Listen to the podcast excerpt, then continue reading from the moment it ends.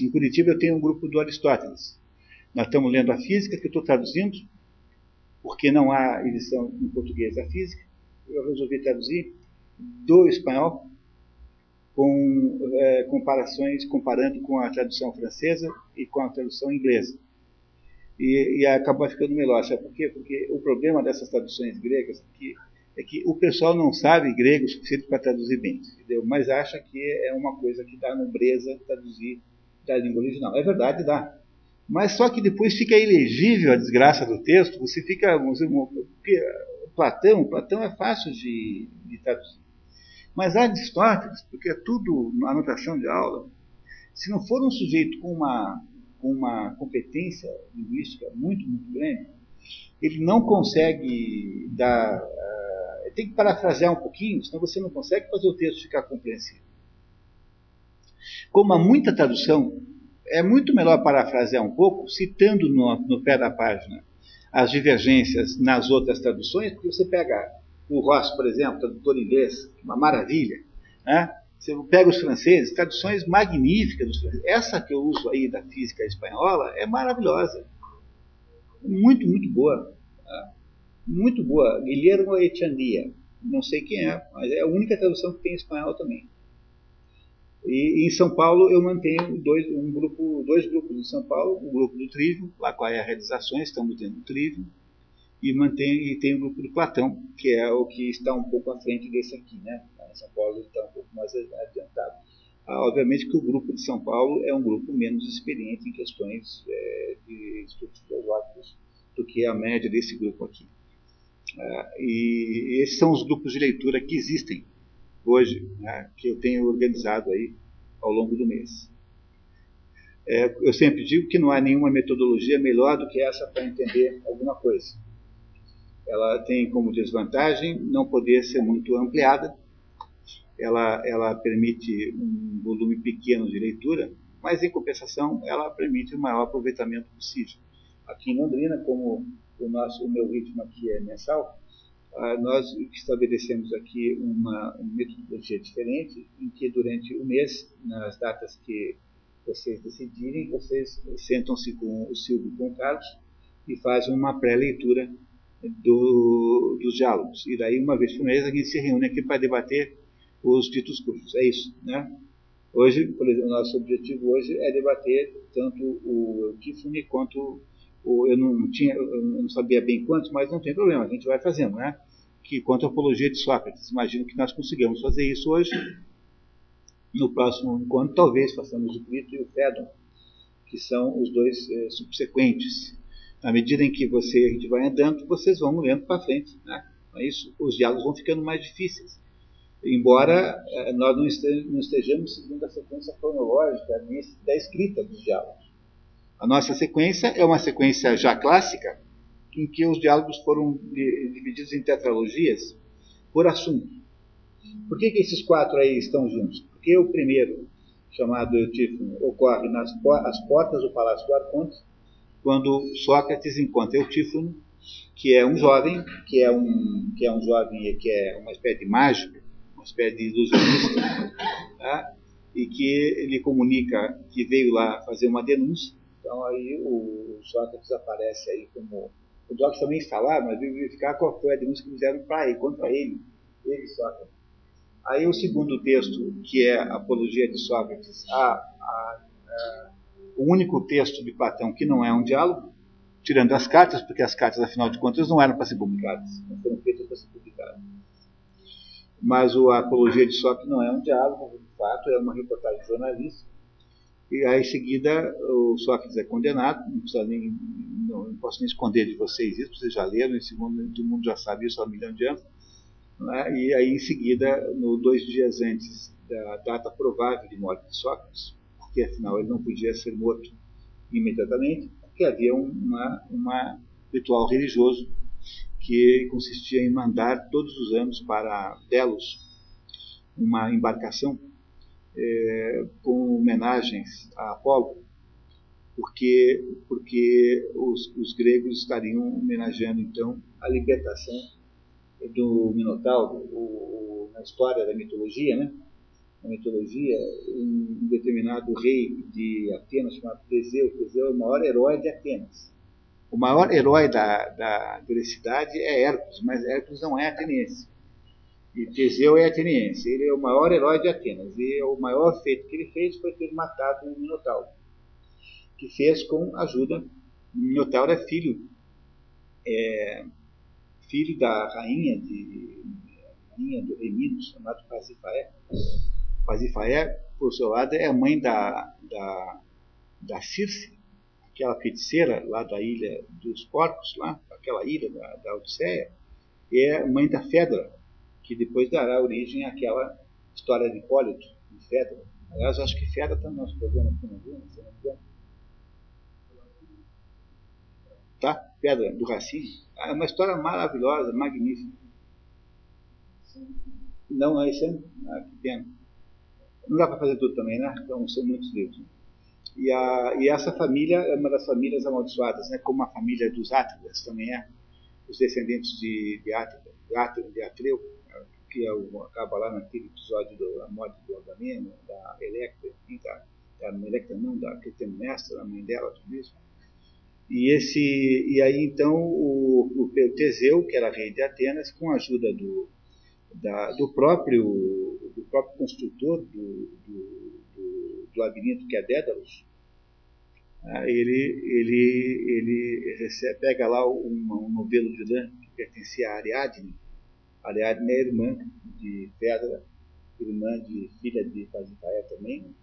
E esse fio de Ariadne, como passou a história com esse nome, fio de Ariadne, esse novelo de lã, e entra no, no labirinto, mata o Minotauro, e pra, porque como isso tudo teve a ajuda dos deuses, então tudo isso era comemorado todos os anos, enquanto aquela embarcação fosse, não voltasse, ninguém podia ser condenado à morte em Atenas. Por isso que Sócrates dura mais, alguma coisa como vinte dias, quinze, vinte dias mais ou menos. E volta, quando ele volta, então, quando começam os boatos de que estaria voltando a embarcação, Crito, que era um dos seus alunos, e que havia estado no julgamento, Crito o procura ao amanhecer do sol e propõe a ele que naquela noite eles fujam, ele fuja é, da cadeia, né, porque, considerando que no dia seguinte, provavelmente ele seria morto. Sócrates recusa-se a fugir, depois a gente lê isso porque discutimos no próprio Crito, e aí finalmente, de fato, no dia seguinte, chega o navio naquele dia, e no dia seguinte, então, Sócrates é, é morto, morre, de fato, ao diálogo Fédon, a, a descrição pormenorizada de todos os sintomas do efeito do veneno e tudo, não é? Só que o Fédon não foi escrito ao mesmo tempo que os três, portanto, nunca suponho que se trata de uma sequência com continuidade, assim, não é?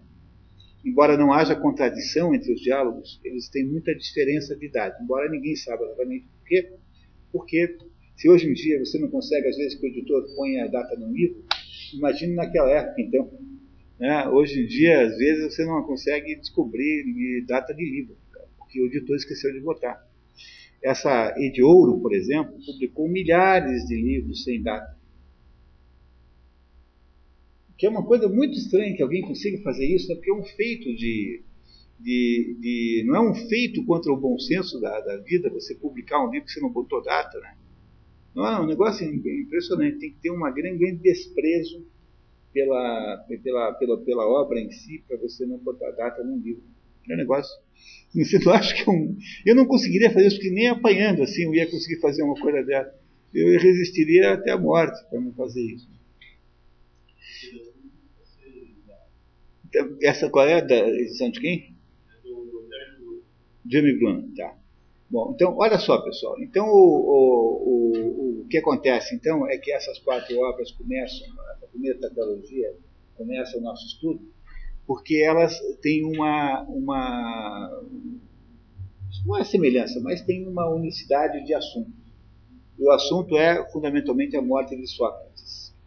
Vocês já sabem, a essa altura, que há muita dificuldade de saber quanto é que aquilo, aquilo que está na boca de Sócrates está, é, é na verdade, Platão falando como um ventríloco, quanto é mais ou menos em recuperação do que Sócrates tenha dito, porque Sócrates não é uma personagem ficcional, Sócrates existiu.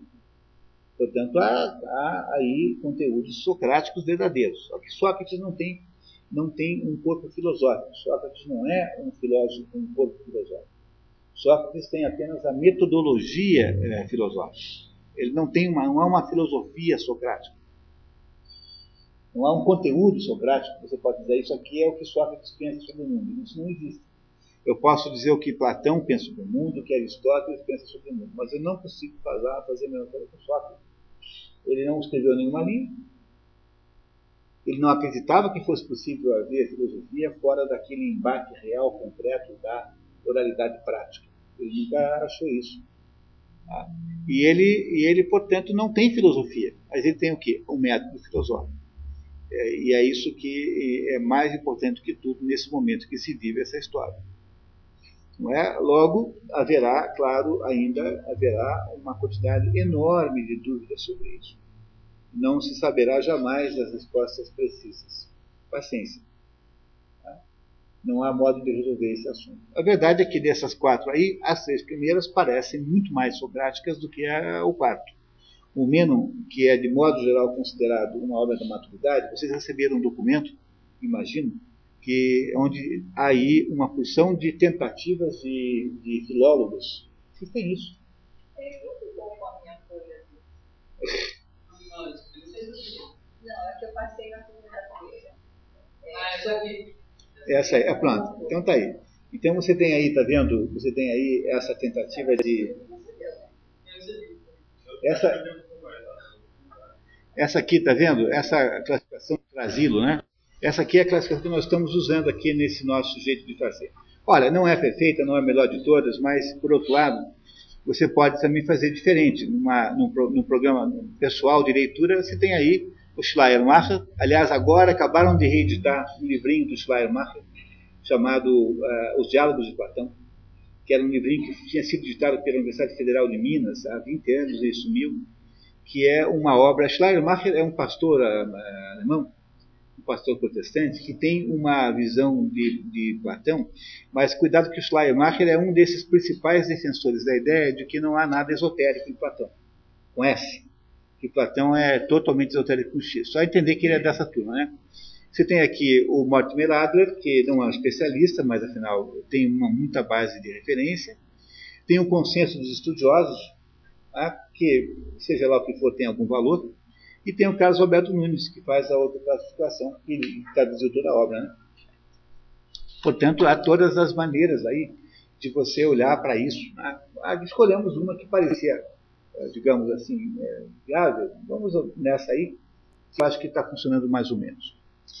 Nós eh, não temos uma, uma, uma bibliografia, um livro oficial, embora estamos preferindo sempre ler o Carlos Alberto Nunes. O Carlos Alberto Nunes fez a tradução total do Platão e o filho dele, Benedito Nunes, acabou se envolvendo lá com a universidade. Ele é maranhense, Carlos Alberto Nunes. Fez dois, dois grandes, três grandes obras de tradução.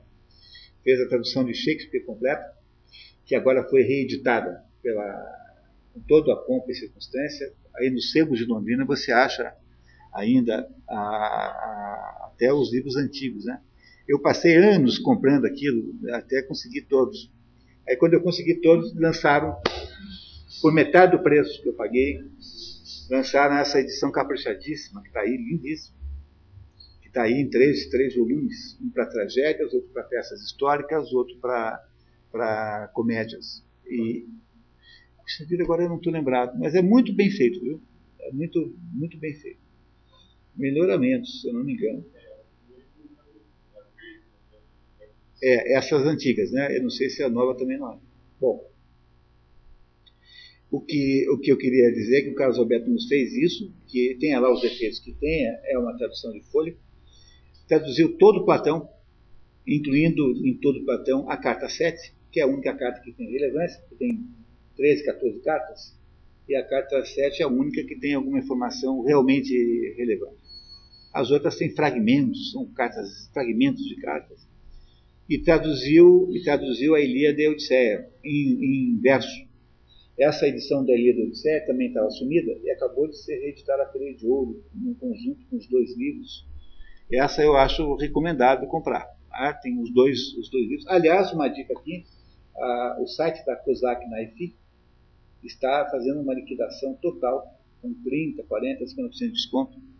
Ah, começou ontem a zero hora. Então, se vocês quiserem, estiverem interessados em alguns livros lá... Oi? Para o quê? Ah, é? Tem? Sabia? Ah, é. Não, é... COSAC é COSAC com C muito. Ah, é? Não sabia que tinha mangá também. Lá é uma liquidação desse tipo. E eles têm livros extremamente bem editados. Assim. Eu tenho uma edição do Vermelho e Negro preciosíssima, maravilhosa. Tem livros lindíssimos, muito bem feitos, muito bem editados. Tem uma edição nova do, do Moby Dick. É luxuosíssima, dele linda, maravilhosa. E quando cai para metade do preço, fica viável, né? Porque a noventa, oitenta reais é caro, mas a com quarenta, trinta e cinco já dá para pensar. É, só que pela metade do preço, passa a valer a pena. É. Então, só uma sugestão aí para quem tiver com um dinheirinho aí sobrando, tiver louco para gastar, né? Bom, aí, o, embora nós tenhamos aí escolhido o caso Roberto Nunes, existem outras traduções. Nesse caso aqui, então eu queria mostrar uma curiosidade para vocês. Eu achei num sebo hoje esse livro aqui. Tá? E, e, esse aqui é um livro em que há os quatro diálogos, exatamente os quatro. Quer dizer, quando foi feita essa tradução, foi feita olhando para essa tetralogia, né? Eutífron, Apologia, Crito e Fédon. E é uma tradução é, cuja data é impossível saber, porque também não conseguiram botar data nessa porcaria. Eu achei inacreditável isso, sinceramente. Eu acho isso o fim do fim, fim do fim do fim. Ah. E é uma tradução do conhecido, do conhecido Edson Bini, que é um que tem feito aí, traduções de Aristóteles. Traduziu o Órgano, traduziu a Ética Nicômaco, traduziu a Política, não. Mas traduziu a Metafísica.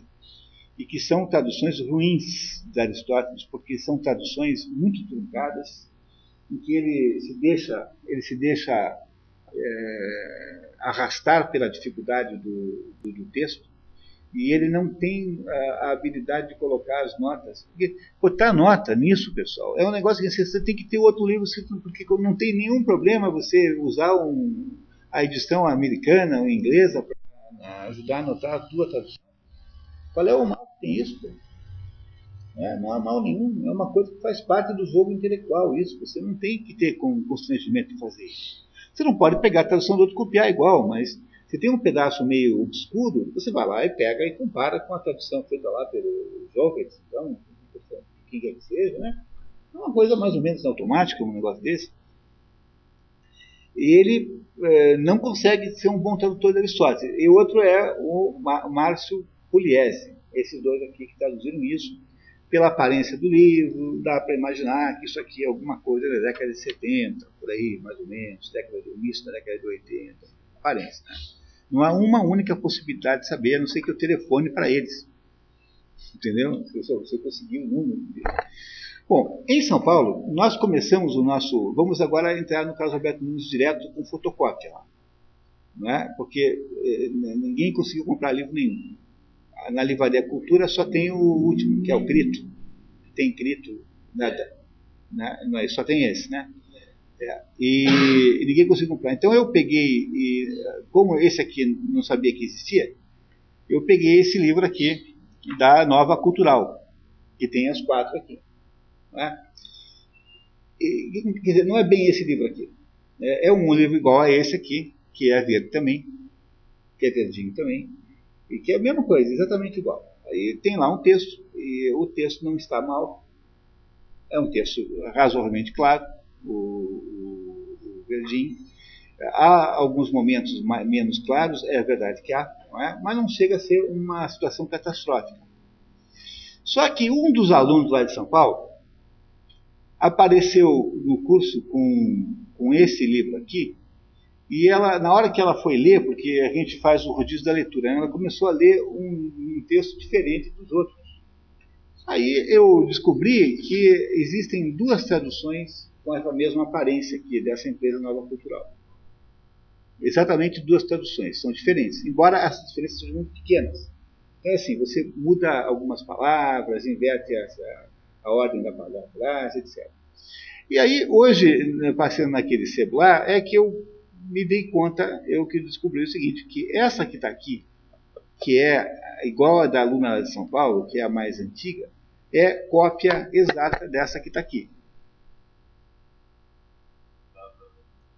É, só, eles dizem aqui na, nos créditos, assim, olha, a tradução foi autorizada pela Emus, editorial, que é essa aqui. No entanto, não há, nesse livro aqui, nenhuma menção a tradutor nenhum. Não há menção nenhuma. É como se a tradução não tivesse sido feita por alguém. Bom, o que, que deve ter acontecido aí? O que deve ter acontecido aí é o seguinte, quando o Edson Bini e o outro Fúrias descobriram que a tradução que eles tinham cedido para a, a Emus foi vendida, né? Deve ter sido negociada, né? Feito algum negócio, foi vendida para essa nova cultural, que certamente fez isso sem pagar nada a eles, né? Para que não os menciona, não há nenhuma menção aqui a autor nenhum da tradução. Eles foram lá reclamar, né? É o que, que fez a nova cultural? Pegou alguém para fazer um copy-desk gigantesco no texto, trocar bonito para belo, velho por antigo, e manter a mesma tradução. A mais recente é essa que está para venda aí. aí no, no Sebos de Londrina você tem as duas. Você tem que comparar, pegar, tem as duas traduções. Então, para vocês saberem que essa aqui é muito melhor que a outra, essa aqui é a mais velha, porque, mesmo porque ela é a original, né? Portanto, tem aí uma autoridade sobre a outra, né? Esta é cópia dessa aqui, desse livro, que é um livro que não deve ter para vender, né? Imagina.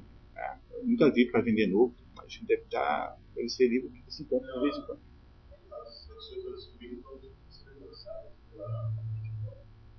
Edipro, é isso mesmo, que é essa aqui do, do ah, é.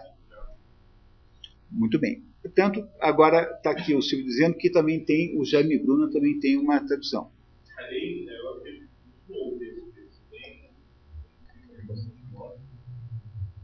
Essa é uma das coisas boas da tradução, né? É, que tem muita referência, porque, afinal, o objetivo do tradutor... É, tem quantos diálogos aqui? Vamos ver. Defesa, o Banquete, o Eutífron, Crito, Fédon. Tem só o Banquete aqui, além do, do, dos outros quatro. O Banquete, de modo nenhum, faz parte desse grupo aqui. O Banquete é um diálogo que pode ser associado, por exemplo, a Fédon. Pode ser associado a Menon, mas não a esses quatro aqui. Portanto, não houve aqui nenhuma preocupação em dar, dar digamos, a, a uniformidade a isso, né? Então você vê o problema que é esse problema de tradução, né? É uma coisa tão grave de, de, de, de lidar com coisas tão, tão primárias, né? Tão primárias, e, e até conseguir ler o livro. Você conseguir ler o livro já é um problemão. É uma dificuldade grande. Mais claro que a outra. Eu, a, minha, a minha sugestão para quem tem... É, gosto por essa coisa, é que leia sempre com uma outra tradução estrangeira. E as traduções estrangeiras, em comparação com as nossas, são maravilhosas, maravilhosas, maravilhosas. E não precisa nem ir para a língua muito exótica, em francês ou em inglês você tem aí traduções maravilhosas, há uma, um nível intelectual muito mais alto, assim, ninguém faz essas picaretagens. Né? Deve ter picaretagem em outros aspectos, mas não nisso, né? Eu tenho feito isso com Aristóteles desde o momento que comecei a estudar Aristóteles. Eu tenho, comparo com aquela edição completa, da, aquela sempre tira a última dúvida, que é a edição de Oxford, que é vendida aqui no Brasil com uma, uma, uma edição da, da Universidade de Princeton, mas é a tradução de Oxford, que é a tradução, digamos, oficial inglesa das obras completas. Você, esse é um grande, uma grande aquisição. Você compra da Livraria Cultura, não sei quanto é que está isso agora, mas... Mas é uma maravilha, não tem notas, tem só esse problema. Mas é de uma clareza. Aquela Great Books é a mesma tradução. A mesma tradução, tá? E essa, essa da, que está principalmente, do Aristóteles, ela é atualizada por um dos grandes aristotelistas do mundo moderno, que é o Jonathan Barnes, que é um dos sujeitos que mais tem é, conseguido aí se dedicar ao Aristóteles. Bom, mas feitos então esses primeiros reparos de natureza metodológica, tá certo, né? Tá claro isso, né? Nós temos aí hoje a missão de olhar para o Eutífron e para, para a Apologia de Sócrates, não é? E o Eutífron é um da, dos diálogos mais fáceis de ler, embora ele tenha um núcleo que não é tão fácil assim. Ele tem lá um núcleo duro, né, digamos assim, uma noz no meio, que, que é um pouco mais difícil, mas todos os comentaristas julgam que o Eutífron seja uma, uma obra da juventude, da primeira fase de Platão. Portanto, é uma obra em que Platão ainda não havia desenvolvido a sua a filosofia, propriamente dita. Né? Platão foi amadurecendo a sua filosofia. Platão de Timeu, por exemplo, o de Leis, que, é, que são as últimas obras, é um Platão completamente diferente do Platão do início. O Platão do início é muito mais socrático, é muito mais ainda sob a influência direta de Sócrates. É, e ele vai, ele vai se tornando um, um, um sujeito autônomo na medida em que vai amadurecendo ele mesmo, né? vai, vai perdendo aquela ligação com Sócrates. Em que medida ele obteve essa independência toda, nunca saberemos, porque permanece sempre aquela dúvida sobre o conteúdo esotérico de Platão com S, que parece ser indiscutível, embora não provado pelas provas convencionais, que são a Carta sete e a parte final do Fédra. Essas duas obras não provam. A maior de todos os testemunhos disso é Aristóteles, que no livro quarto da Física, diz claramente que Platão tinha ensinamentos uh, não orais, não escritos. Pois, Aristóteles declarou isso, pode acreditar. Foi vinte anos aluno de, de, de Aristóteles, de Platão. Logo, não dá para imaginar que Aristóteles esteja errado nisso. Esse é um testemunho fatal, esse pode acreditar. Bom, aí o Eutífron começa, é uma história muito trivial, começa com um encontro na porta do Arconte. O Arconte, no tempo em que Sócrates estava vivo, já havia se tornado muito mais uma autoridade jurídica do que uma autoridade executiva. Arconte, na verdade, é rei, né? O nome, a tradução comum para Arconte é rei. Mas o Arconte mudou de, de sentido, né? Mudou de função ao longo da história da, da, da, da Grécia. Da Grécia, que eu digo, é Atenas, né? Porque lembrem sempre que, quando nós falamos aqui, estamos falando de Atenas. Cada uma das, das, das cidades-estados era diferente, tanto é que Aristóteles fez, entre as grandes obras que fez, fez uma pesquisa de cento e cinquenta e oito, se não me engano, constituições que foram pesquisadas e foram estudadas para que ele pudesse escrever o livro, uh, o livro chamado uh, Política. A Política de Aristóteles foi feita com base numa macro pesquisa uh, de que só sobrou a Constituição de Atenas, que foi descoberta agora, no século dezenove, se não me engano, no século dezoito, no máximo. Agora foi a última descoberta de Aristóteles. Descobriram no Egito os papiros, com a descrição, com os comentários aristotélicos sobre a Constituição de Atenas, que foi a única que sobrou, dos, o único estudo que sobrou dos cento e cinquenta e oito, se não me engano, que foram estudados é, por, por Aristóteles.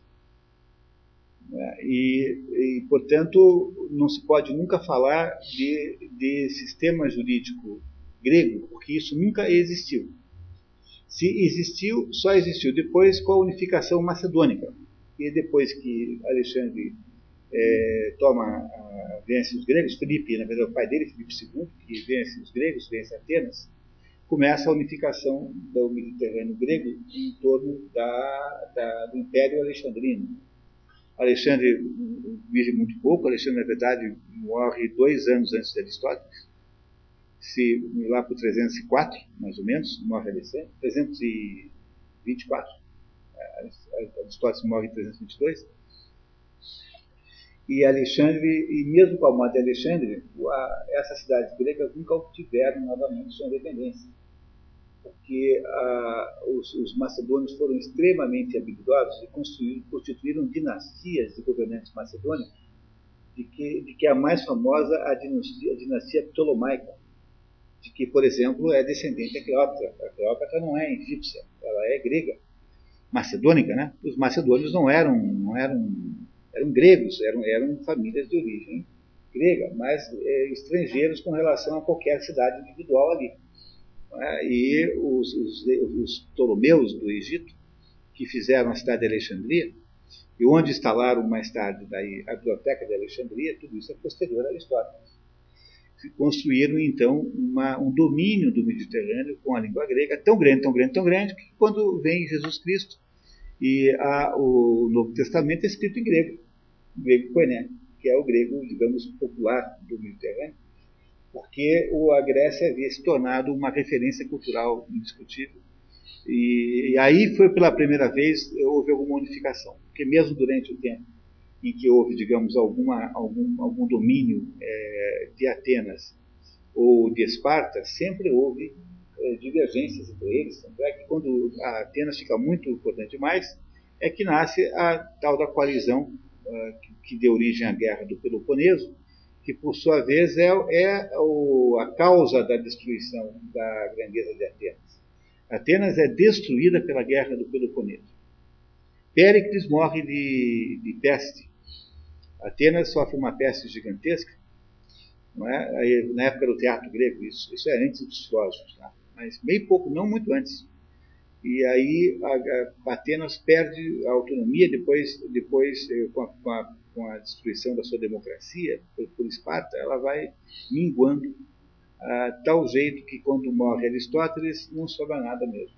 Sobrou nem o Demóstenes, porque o Demóstenes era era só um orador, né? Não tinha filosofia, não tinha nada. E os seus sucessores são todos eles, lamentavelmente, a, a menores do que ele. É, Epicuro, essa gente, Diógenes, tudo isso é muito pouquinho, muito, muito pouco. Os estoicos. A filosofia passa a ser uma espécie de, de terapia de autoajuda. Depois de Aristóteles, a filosofia vira uma terapia de autoajuda. Portanto, o que aqui está, precisa ser dito é que no sistema jurídico de Atenas, não é, qualquer cidadão podia encaminhar uma queixa ao arconte, e o arconte tinha aí um sentido jurídico, denunciando alguém por alguma espécie de crime. Porque é assim, quando você, você, você é, para que o Estado possa lidar com um crime, ele tem de ter, atender uma denúncia que alguém faz, um cidadão faz. Logo, se você tem, acha que determinada pessoa está agindo errado, você vai lá e denuncia o arconte. O arconte irá aceitar ou não aquela denúncia. Aquela denúncia não é aceita automaticamente. Ela precisa ter algum mérito. Por isso, aquele denunciador precisa ser um, um defensor da razão pela qual ele acha que aquela denúncia faz sentido. E, uma vez aceita a denúncia, e uh, levada a causa em frente, se o denunciador perde, ou seja, se na, na, no julgamento é, há a perda da, da, da acusação, o acusador pode até mesmo ser condenado à mesma pena que propôs para o acusado.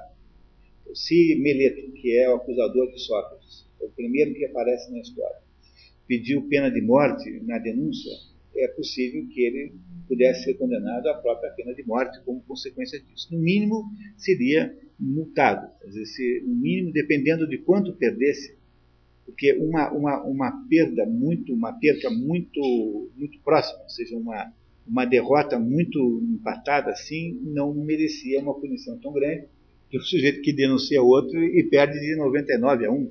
Só ele votou na... Na, na, naquela, né, na, na, na, na condenação, né?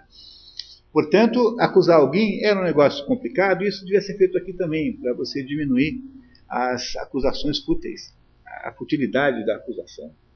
É, podia ter uma coisa assim, né, que seria visto automaticamente aqui no Brasil como cerceamento do direito, né? Então, acho que aqui ninguém fará isso. Mas, mas era assim que funcionava lá. Uma vez que o arconte aceitou a denúncia, ele convoca um júri. Essa, esse, essa, nós achamos que isso é uma coisa comum, mas se vocês lembrarem um pouco bem aí da dramaturgia grega, vocês irão lembrar que esse, é, esse processo de estabelecimento de um júri teria começado com o julgamento de Orestes, depois do episódio da morte, do assassinato de Clitemnestra. Você sabe que depois da Guerra de Troia, o Agamenon volta para Argos, que é a sua cidade natal, e encontra lá a mulher Clitemnestra amaziada é, com o Egisto, que é a prima dele. E ela, na própria noite em que ele chega, ela monta uma armadilha lá, eu esfaqueio e mato, mato o marido, a título de vingança, porque o marido havia, antes da ida da Guerra de Troia, dez anos antes, havia sacrificado a filha Ifigênia para que a Artemis ofendida, a Artemis, né, a deusa Artemis, devolvesse os ventos sem os quais os gregos, os helenos, né, não poderiam continuar a sua expulsão até Troia. E, ela, e aí, na trilogia Oreste, que é a única trilogia grega que, que sobrou, nenhuma outra trilogia sobreviveu, você tem as três peças, né, que é Agamenon, Coéforas e Eumênides. E essa peça conta como foi que foi feito isso, porque Orestes, desesperado com a perseguição das Fúrias, né, que querem enviá-lo para o Tártaro, para vingar a morte da mãe, que matar a mãe não, não, não, não se deve fazer, ele foge correndo a, a, por aconselhamento de Apolo, vai dar em Atenas, e em Atenas, a padroeira da cidade, que é a Palas Atena, faz então um negócio com as Fúrias, propondo que elas aceitem o resultado de um tribunal. Esse tribunal que julga Orestes é o, o primeiro tribunal, teoricamente, da história da humanidade. Tribunal popular, no sentido moderno, tribunal do júri. Os cidadãos reunidos analisam e dão seus votos. Nesse caso aí houve um empate de cinco a cinco, que a Palas Atena desempatou com o seu voto de Minerva, que é a Palas Atena, para os romanos, mas Minerva. Portanto, nasceu aí o conceito de voto de Minerva. O voto de Minerva, que deu origem a essa expressão, é justamente o voto de Minerva ou Palas Atena favorável a Orestes no julgamento eh, de que ele foi vítima. Não é isso? A partir daí, os gregos passaram a ter um sistema jurídico. Os gregos, eu sempre uso essa expressão inadequadamente, vocês sempre levem em conta isso, né? E quando estou falando dos gregos, estou falando aqui dos atenienses, é, usavam um jeito, um modo popular de julgar um acusado. Era convocado, então, uma espécie de júri, por sorteio, entre os cidadãos. Os cidadãos eram aqueles que tinham esse status, nem todo mundo é cidadão. As mulheres não são cidadãs, mas elas não são contadas individualmente fora da família, ou seja, elas são é, membros de uma certa família. Elas não, elas não se distinguem, é, um, é um, como se fosse um voto por família. Os estrangeiros não são cidadãos, por mais que sejam brilhantes. Aristóteles nunca foi cidadão de Atenas. O estrangeiro não só não é cidadão, como tem que pagar uma taxa todos os anos em Atenas para não ser vendido como escravo. Não é isso? E, obviamente, os escravos não são cidadãos. Nessa altura do campeonato, a democracia ateniense já estava muito ampliada, porque uh, já havia muito mais gente com poder de voto. Essas reformas todas haviam acontecido duzentos anos antes, com Solon. Solon havia iniciado um processo de, de dar status jurídico equivalente para muito mais gente. E houve uma porção de distúrbios sociais graves, porque havia uma oligarquia que mandava e que uh, não aceitava essa ampliação, digamos assim, da autoridade, eh, da, da, essa, opera, essa operação censitária, né, digamos assim. Essa, essa evolução. Essa evolução, então... Olá, como vai? Tudo bem? Você não está perdida por enquanto, por aí, né? Está perdida, não? Ah, então que bom. Ótimo. Então, melhor, né? Se tivesse perdido aí até agora.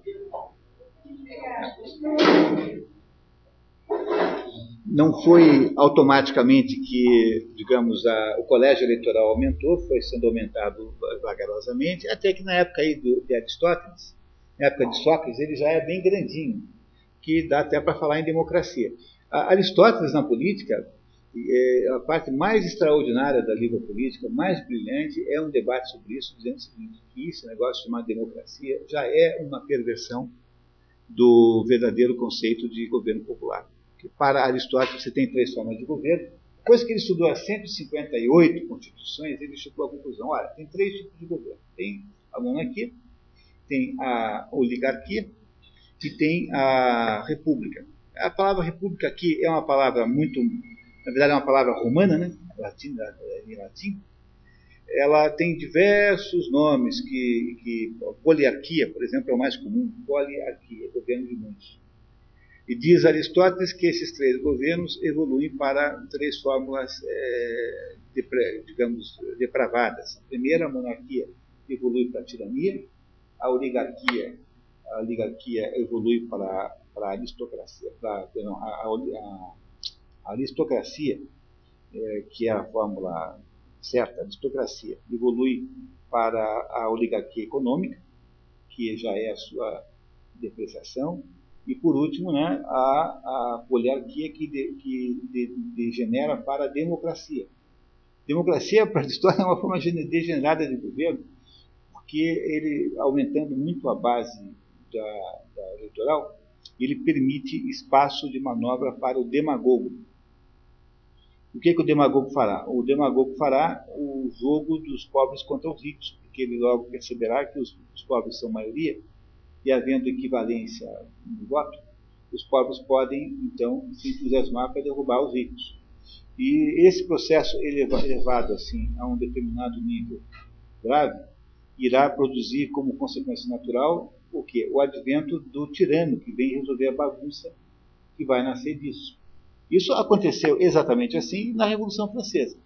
Ela começa no dia em que a, a Assembleia Geral Dos, dos, dos Estados Gerais, né? Ela se transforma em constituinte um pouquinho antes da, da tomada da Bastilha e acaba dez anos depois, quando Napoleão vai à rua para o exército, acabou a bagunça. Dez anos depois, só dez anos depois. E quase exatamente dez anos depois acabou a Revolução Francesa com o advento do tirano. Aí vem o Napoleão e, em vez de ter um reinado como havia antes, bota um império, porque o, o, o Napoleão era imperador da França, não era rei da França. A ideia, o conceito de império é que o, o, o império envolve vários reinos ao mesmo tempo. Porque o império é uma junção de reinos. Logo, o imperador é necessariamente expansionista. O império é expansionista, não há império. Você pode ter o... É, não, não é possível. E aí o que, que faz Napoleão Bonaparte? Produz duas grandes é, saques europeus. O primeiro, depois o qual ele acaba na ilha de, de Elba, e o segundo... É, depois do qual ele acaba na ilha de Santa Helena. São dois saques imperialistas da Europa. Não é? Por isso é que o Aristóteles tinha restrições à democracia como forma. Mas seja como for, aí na política eles davam uma opção de orientações de como é que você evita isso. Como é que evita? Primeiro, não remunere o serviço público. Ou não remunere o sujeito que vota.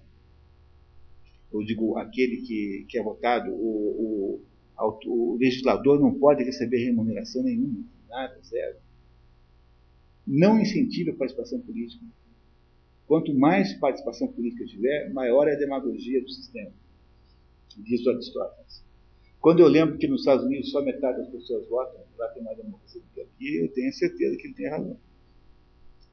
E é assim por diante, é um livro magnífico, A Política de Aristóteles. Mas voltando aqui ao nosso caso... A participação das eleições europeias,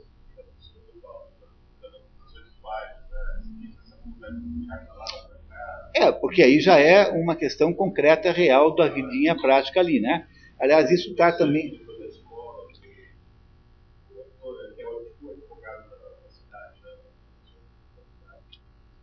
Publicatório, é, isso, do juiz, o juiz também é eleito. Pois aí você tem um, um... Também você tem essa mesma situação, descrita assim, no, no Tocqueville, na Democracia na América, que volta... da América, antes da Revolução Francesa, Tocqueville está entre a independência americana, mil setecentos e setenta e seis, e a Revolução Francesa, mil oitocentos e trinta e nove. Ele está no meio escrevendo a sua obra. E ele diz assim, olha, nos Estados Unidos, todo mundo lá é, é muito agregado, todo mundo tem uma atitude assim, de se interessar pelas suas coisas em volta, mas ninguém dá mínima para o governo. Ninguém, todo mundo lá acha que o governante está aí para roubar mesmo. É absolutamente verdade lá também. Então você vê, né, como Aristóteles tinha razão. A participação política, ela é uma fórmula de diminuir a democracia, de diminuir a, digamos, a liberdade e não aumentar a liberdade do governo. Mas isso é outro assunto, né, que nos tomaria aqui a tarde toda.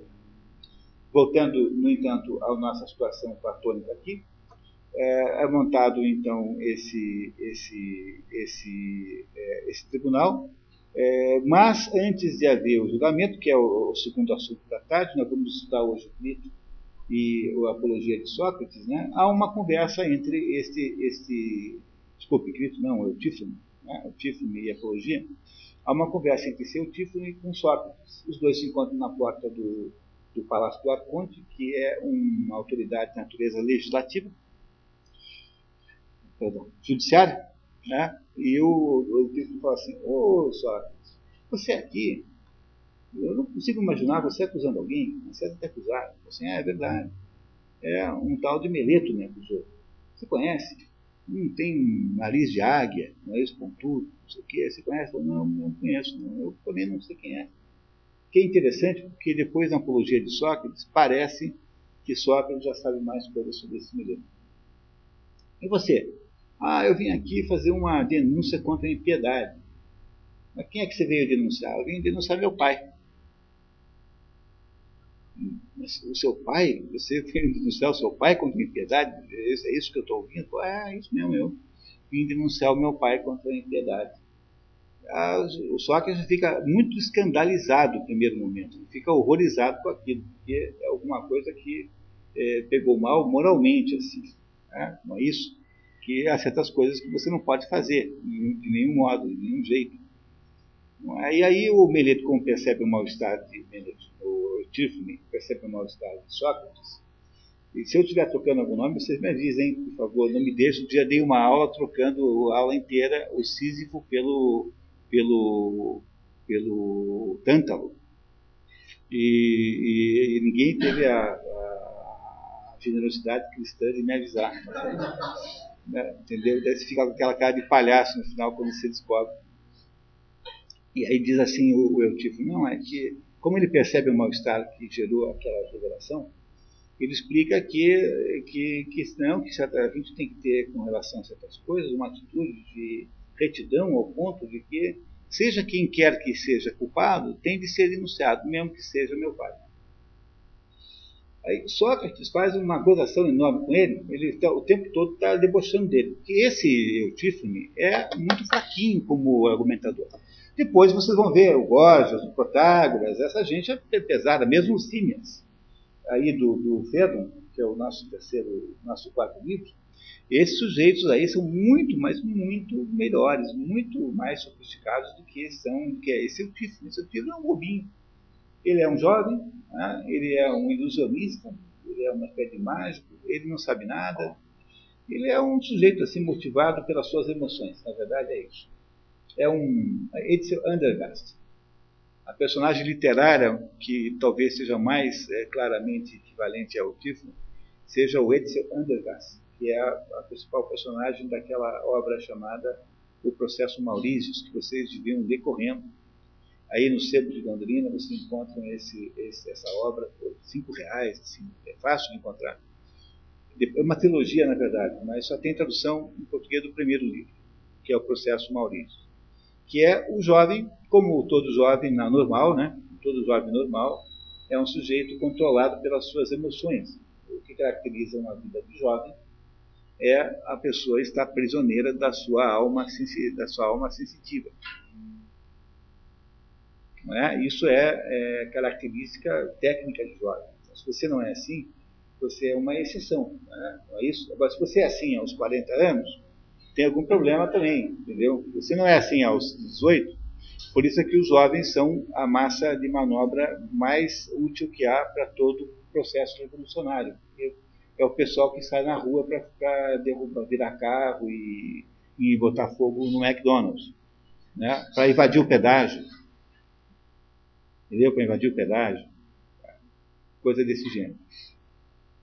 E Eutífron é fundamentalmente isso, quer dizer, ele é um sujeito que está é, comovido por um acontecimento da sua família, que foi o seguinte: o pai dele é, tem, tem Naxos, Naxos é uma cidade da, da Grécia, lá perto, perto lá de, de Atenas, em que houve lá um crime. Um, um diarista diarista uh, compreende que um jornaleiro, uh, só que não é um sujeito que distribui o jornal, o jornaleiro é um trabalhador, por dia, um diarista, um, que trabalha por dias. Uh, estrangeiro havia lá uh, se endividado e havia matado um servo, uh, um servo do pai dele, numa briga, e aí o pai, o, o velho não sabendo o que fazer com aquela situação, mandou que amarrassem o assassino e o colocassem num buraco, para mandar alguém até Atenas perguntar pra, para o arconte que, como é que procede naquele caso. Só que por alguma razão, que nunca é muito bem explicada, embora eu tive um dia, diga que o pai dele esqueceu o homem lá, esqueceu de, de, de buscar, né? O, esse sujeito morre lá naquele, naquele buraco.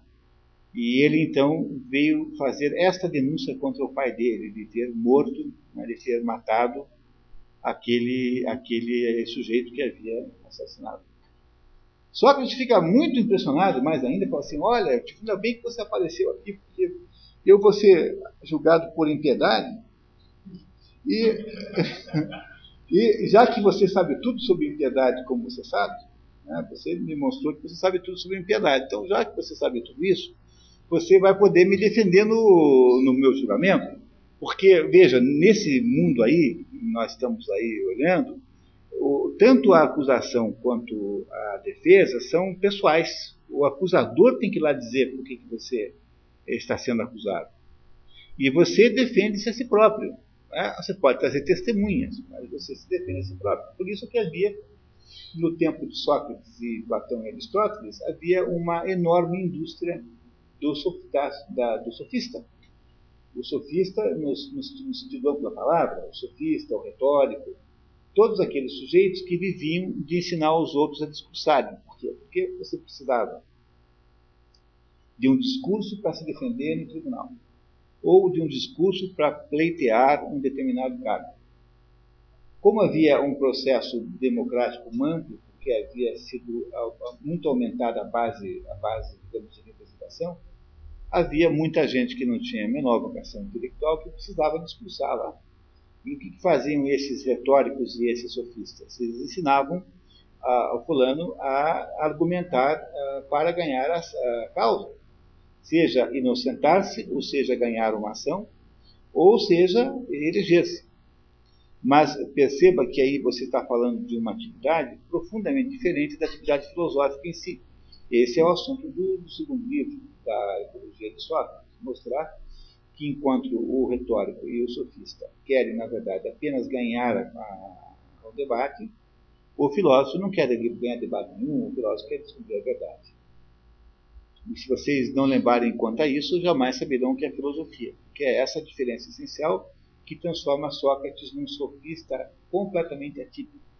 Sob o ponto de vista, digamos assim, da, da opinião pública, ele é um sofista. Porque não há a categoria de filósofo. Existiam filósofos antes de Sócrates, existiam os, os ditos pré-socráticos, os fisiólogos ou físicos, né? Fisiólogos, que já existiam, mas eles eram pessoas que nunca estiveram associadas com o comportamento humano. Nenhum fisiólogo daqueles tem uma tese sobre a, a procura da verdade, o que é verdade. O que, o que faziam os fisiólogos anteriores? Faziam pesquisas para determinar a natureza do mundo. Eram, portanto, naturalistas, no sentido de que a palavra natureza significa, em grego, physis, físicos ou fisiólogos.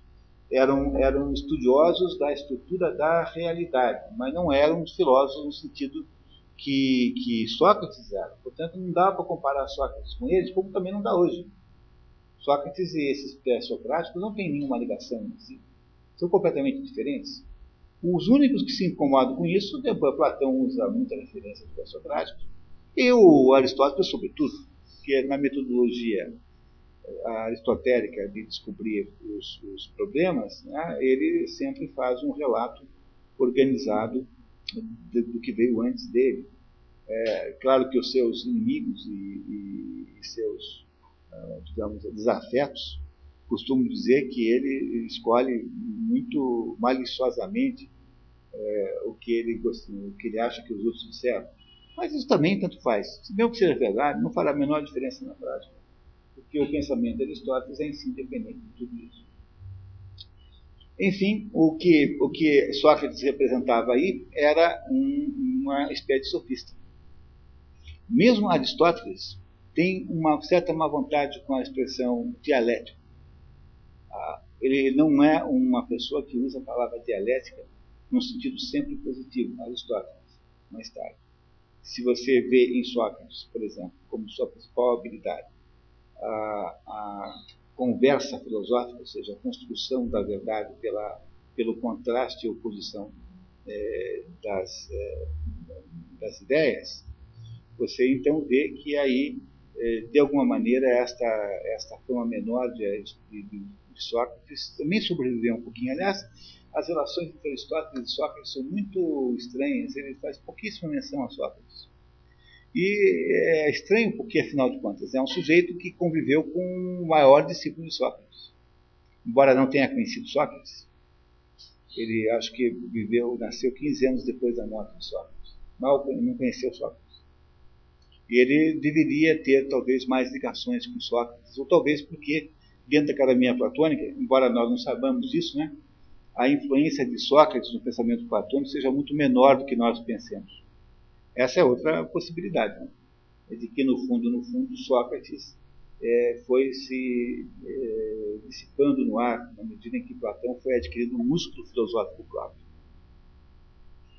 E esse Eutífron, então, é, Sócrates brincando com ele, fala, bom, então ainda bem que você está aqui, porque eu já queria te contratar como meu professor, como meu mestre, porque se chegaram lá no meu, no meu julgamento e me, me, e me, e me botarem em, em conflito aí, com, e me deixarem mal lá, eu vou dizer que você que me ensinou.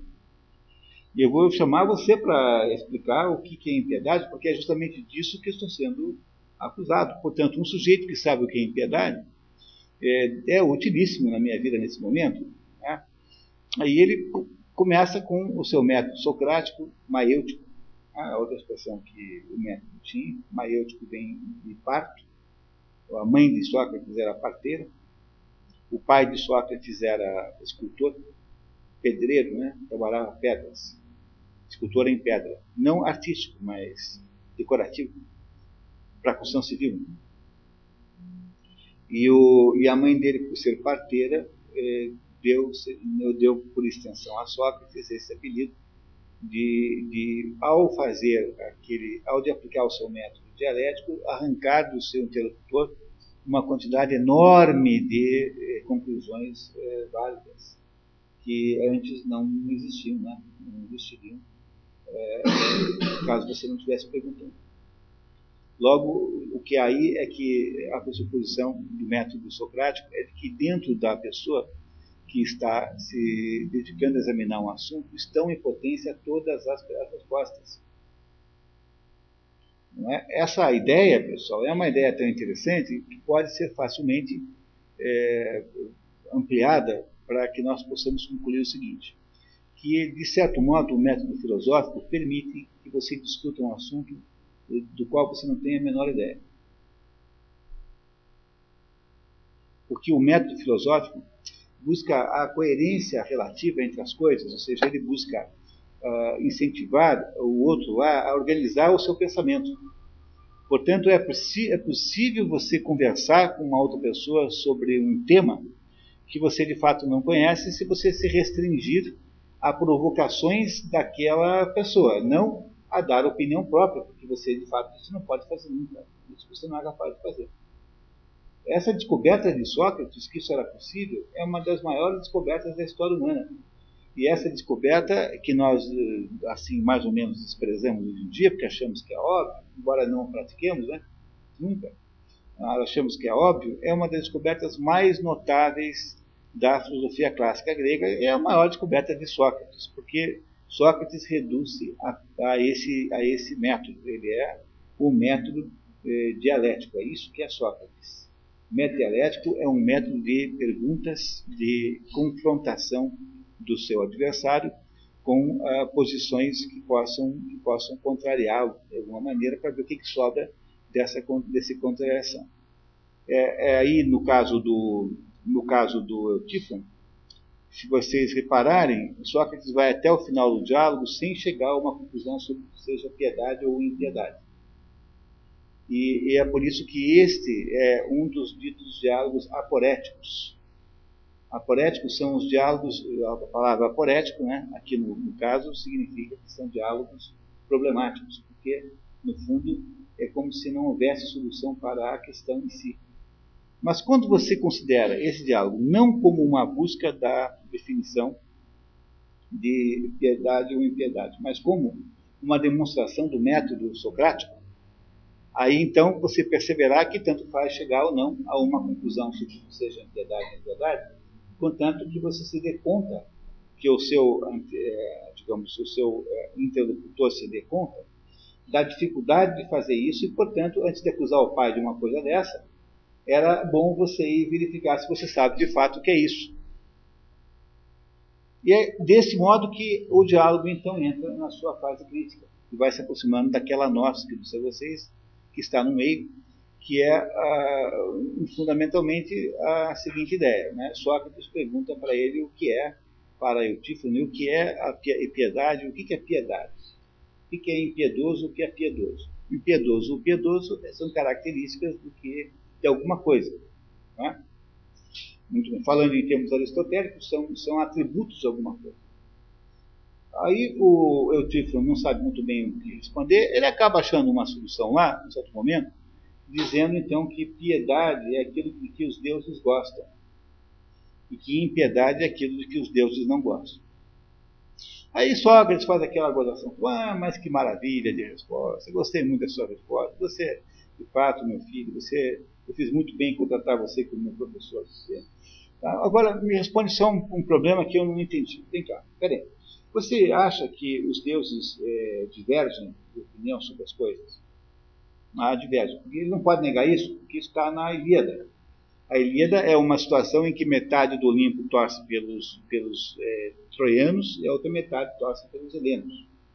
Portanto, não há como dizer que não. Porque há uma sustentação histórica, digamos assim, mitológica desse assunto.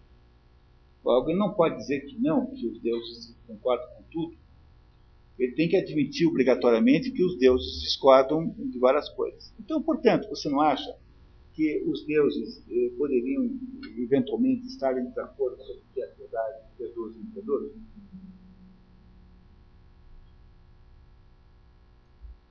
Ah, ele é obrigado a concordar. Porque, reparem que, que todo o método que Sócrates usa é conduzir o sujeito para um impasse, e que ele não consegue daí sair. Veja, os aristotélicos, assim digamos, aristotélicos muito, muito radicais, ah, costumam é, dizer que há em, em Sócrates e Platão, por extensão, uma boa dose de, de, de sofística, sabe? Quer dizer que, às vezes, ele usa argumentos um pouco capciosamente. O fato é verdade, ele conta mesmo, você tem que tomar um pouquinho de cuidado. Mas não é sempre que é assim, isso não é a regra geral. E o fato de que ele faz isso de vez em quando não quer dizer que você deve é, desprezá-lo. O certo é fazer como eu acho que eu faço a coisa certa, que é estudar os dois. Sinceramente, eu penso que é o mínimo que se possa imaginar como uma formação filosófica mínima é os dois. Esses dois aí são imprescindíveis. E não ficar nessa coisa de escolher uma igreja. E isso não vai dar certo, sabe? Você tem que optar por uma coisa ou outra. Eu costumo dizer que eu, segunda, quarta e sexta, sou aristotélico, terça, quinta e sábado eu sou platônico. Tá? E domingos, aos domingos eu sou pitagórico. E costumo dizer que eu, que eu faço assim, porque eu acho que é a única atitude decente nesse assunto, a única atitude viável nesse assunto é essa. Você, eu me maravilho dos dois lados, né? Não é, não é isso, né? É uma, uma espécie de bissexualidade filosófica. Entendeu? Uma bissexualidade filosófica, né? Reparem bem, né? De algum modo, né? Não é isso? Tá? Mas vale a pena, tá vendo? Eu falei. Né? E o, aí, o, o, pegando aquele controle lá, ou seja, ele, o, o Sócrates fica colocando o sujeito em, em, em cantos que eles não têm saída. Né? Ele é obrigado a concordar. Ele monta uma armadilha, o sujeito cai, porque tirando aqueles Protágoras, Gorgias, esse pessoal que é pesado assim, o resto são todos uns, uns camundongos, entendeu? entendeu? Não tem, não implica nenhuma dificuldade maior para um sujeito como Sócrates, como Platão. E ele aí obriga o sujeito a admitir que, de fato, os deuses estão, às vezes, em desacordo. Ora, se isso é assim, aí você já tem um primeiro contribuição da própria teoria do conhecimento de Platão. Porque aqui há uma contribuição filosófica extraordinária. Né? Se isso é assim, você tem que recuar na primeira, na primeira afirmação. Porque como é possível uma coisa ser ao mesmo tempo e não ser ao mesmo tempo? Você pode ser ao mesmo tempo e não ser ao mesmo tempo se você estiver assim, eu, eu, em potência eu sou uma coisa que eu não sou em ato nesse momento. Aí sim pode, mas aí tem que esperar o Aristóteles aparecer com essa ideia, né? Agora, eu não posso, por exemplo, imaginem vocês que, uh, que haja uma sociedade qualquer que acredite que gnomos existem. Ah, pode ser que tenha um país qualquer em que os gnomos sejam como existentes. E, por outro lado, pode ser que exista uma outra sociedade próxima dessa em que os gnomos são dados como inexistentes. Ora, essa situação é absolutamente insustentável, porque os gnomos não podem existir e não existir ao mesmo tempo. Compreenderam isso? Logo, eu não consigo continuar por aí esse raciocínio, porque esse raciocínio é inviável. Eu chego numa aporia gigantesca, que é chegar uh, nessa, uh, nessa ambiguidade, que é uma ambiguidade, essa, essa equivalência absurda, que eu não posso ter as duas coisas ao mesmo tempo. Portanto, aí você começa a perceber a dificuldade que é você aceitar todos os relativismos em geral, né? Porque, veja, é, se todas as coisas são relativas, supondo que essa afirmação pudesse ser feita, que ela é em si uma absurdidade, né? A afirmação de que tudo é relativo é uma afirmação absurda, porque se eu estou dizendo que tudo é relativo, então nisso que eu acabei de dizer, que tudo é relativo, também é relativo. Portanto, logo não vale nada, vale tão pouco quanto as outras coisas. Né? Se as outras coisas valem pouco porque são relativas, elas também valem. É claro que quem diz isso, diz assim, não, menos isso que eu acabei de falar. Né? Então, quem afirma isso costuma rapidamente se se deu conta da, da, da contradição, né? Não é isso? Portanto, toda a tese de que as coisas podem ser de qualquer jeito, de que não há uma realidade objetiva, não há verdade objetiva, não há realidade objetiva, são todas teses dessa natureza, são todas teses relativistas. A tese do Eutífron é uma tese relativista. Ou seja, eu estou dizendo que a, a, a, a piedade ou a impiedade está no, no sujeito que analisa e investiga. Não é isso que eu estou dizendo? A tese dele não é essa? Quem estabelece isso não é a coisa em si. Não é isso que ele está dizendo? Que quem estabelece isso não, é, não está na coisa, mas está nos olhos de quem vê aquela coisa. Portanto, se os deuses acham que é piedoso, então é piedoso. Se os deuses acham que não é, então é impiedoso. Mas, se você não tem consenso entre os deuses, logo você não tem, de fato, uma solução para esse problema. Então, o Eutífone já falhou na primeira tentativa de defender a sua, o seu conhecimento sobre o que seja a piedade. Porque, de fato, não sabe, né?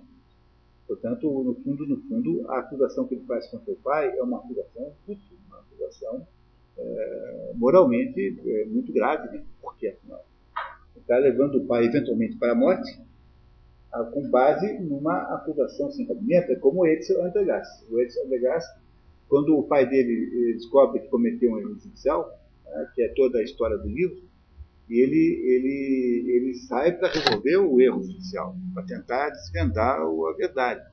E quando o pai dele descobre que estava errado mesmo, ele, ele consegue lá uma anistia para o condenado, ele fica furioso com aquilo, porque ele não queria que o, o culpado, né, o condenado, fosse anistiado. Porque a anistia pressupõe que você perdoa o crime. Ele queria que o condenado fosse inocentado. Só que isso é muito mais difícil, porque inocentar alguém significa refazer o, o julgamento.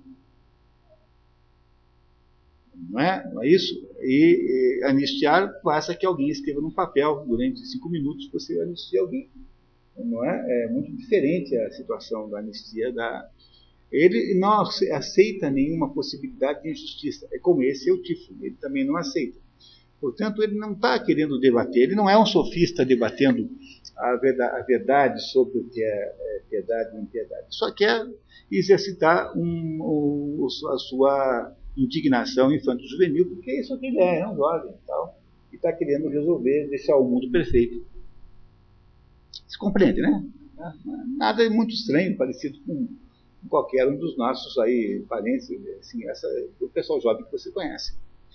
Portanto, a primeira tentativa, o Eutífron cai numa aporia, uma aporia da qual ele não consegue sair, que é a aporia de chegar à conclusão, portanto, que, que é relativo se é ou não é piedoso. Como a verdade não pode ser e não ser é, ao mesmo tempo, né, como a impiedade não pode ser e não ser, portanto, é, o que o Sócrates é, irá fazê-lo é obrigá-lo a, a, a defender, a mudar a sua argumentação, que consiste fundamentalmente em perguntar assim: afinal de contas, a piedade está em quem a analisa ou na coisa em si? Não é isso que ele faz em seguida? Vocês lembram qual é a argumentação do Eutífron em seguida? Como é que ele tenta novamente resolver isso? Ele joga para a verdade. Como, como é que é? Como é que é isso? É, primeiro ele diz que eu quero agradar os homens. Aí depois só quer essa conversa. Fala, é, ele reformula, ele diz que não, eu acredito que com relação à punição, o P I B tem as unidades não divergem. O pessoal fala, pô, sabe por quê? Porque toda punição é consequência lógica de uma discussão com relação à culpabilidade. É, a culpabilidade. E a culpabilidade envolve o próprio ato, o ato é o valor que está sendo discutido. Então, não é a punição. Aí o Sócrates fala, então, vamos então colocar a hipótese aqui de que todos os deuses não divergem sobre o que é piedoso. É, porque o, é que o, o Sócrates, nessa altura, descobriu que é inútil continuar nesse, nesse caminho, porque ele, ele vai se apegar a, essa, a uma espécie de looping. Não é? Ele vai fazer aquilo que em filosofia chama-se petição de princípio. Ele vai estabelecer uma, um pressuposto que ele não prova e um pressuposto ao qual ele se agarra para defender a sua própria tese. Né? Essa é a, a malandragem intelectual chamada petição de princípio. É o quê? É, você estabelece uma premissa, premissa que você não provou e que você dá como verdadeira. Malandramente, é uma malandragem. É uma espécie de patifaria é, intelectual. Não é? Você estabelece uma premissa que você não se dedicou a provar, e aí você aceita como verdadeiros o quê? Como as conclusões dessa premissa. Vocês entendem que geometria é assim, né? O que é geometria? A geometria é um tipo de, de raciocínio que parte de dois tipos de verdade. Tem a verdade axiomática, que é aquela que você, da qual você parte e não debate. Um ponto é um ponto, uma linha é uma linha. Não é? Não é isso? Você tem axiomas que você, da qual você parte, e você tem uma verdade derivada dessa verdade axiomática, que se chamam teoremas. O que é um teorema? Teorema é uma decorrência natural de uma verdade axiomática. Né? É claro isso quando eu falo assim? Tá, né? É assim. Portanto, um teorema é o quê? É uma verdade que é sustentada pelo fato de que os seus axiomas estão, estão é, autorizam aquela, aquele, aquele, aquela decorrência, né? Aquela consequência. Mas se na geometria os axiomas são autoevidentes, porque afinal de contas um axioma não pode ser mesmo, é, não pode ser mesmo provado, tanto é que Aristóteles diz que não há a maior fertilidade do mundo, diz assim que é preciso ter muita capacidade de perder tempo, o sujeito que passa a vida debatendo se você existe, se eu sou eu, se A é igual a A. Entendeu? Essas coisas assim, absolutamente autoevidentes, não se debate. Você não deve estabelecer debates em torno de axiomas, ou seja, de premissas. Há determinadas é, condições iniciais de raciocínio que são autoevidentes. E você não debate isso, não é para você provar isso. É impossível você provar que A é igual, igual a A. Não dá. Pode passar o resto da vida tentando. Você não vai conseguir provar que A é igual a A. Quando ele fala isso na história para Sócrates, ele também cita fatos da natureza como se fossem semelhantes evidências. Por exemplo, algo que eu tenho como auto-evidente, né, minha mente, e o fato natural são coisas que a nossa ação humana não pode interferir e alterar, toda situação que é de interação. É, mas você poderia explicar melhor por que eu posso considerar o fato da natureza como algo evidente? Por recurso humano já está no patamar não artístico. É, não artístico. Não, é que, é que na, você pega na física, logo no primeiro capítulo da física, ele explica que as coisas são por natureza ou por, ou por artifício. O que, o, o que é ser, né? Ser, a palavra ser é a palavra mais básica que existe em filosofia. E, e por várias razões, às vezes a gente inventa um monte de dificuldades para entendê-la. Ser, uma, o que é um ente? Um ente é aquilo que é. Ser é uma essência. Ser, essência vem de essere. Essere é ser. Portanto, ser é existir de alguma maneira. Então, algumas coisas existem por, por, em função da natureza, e outras coisas existem em função da técnica. Técnica para um grego, a palavra técnica é a mesma coisa que arte. Só que para um grego, a palavra arte é muito mais ampla do que aqui, porque a gente só usa hoje arte aqui para manifestações ditas estéticas, né? E olha lá, hein, porque você, de modo geral, não encontra escritores que se autodenominem artistas. Um escritor, de modo geral, não diz dele mesmo ser um artista. Aplica-se a conceito de artista que é cantor, a artista plástico, não é? Mas dificilmente você usa a palavra artista, artista para ator também. Mas, e muito mais do engraçado, na televisão é artista, no teatro é ator. Repararam que também tem essa diferença? Portanto, alguma coisa é porque ela é naturalmente, e outras coisas são porque elas são, porque foram feitas por alguém. A diferença nessas duas situações são enormes. Primeiro porque, se as coisas têm dentro de si um princípio de crescimento, todas as coisas mudam, né?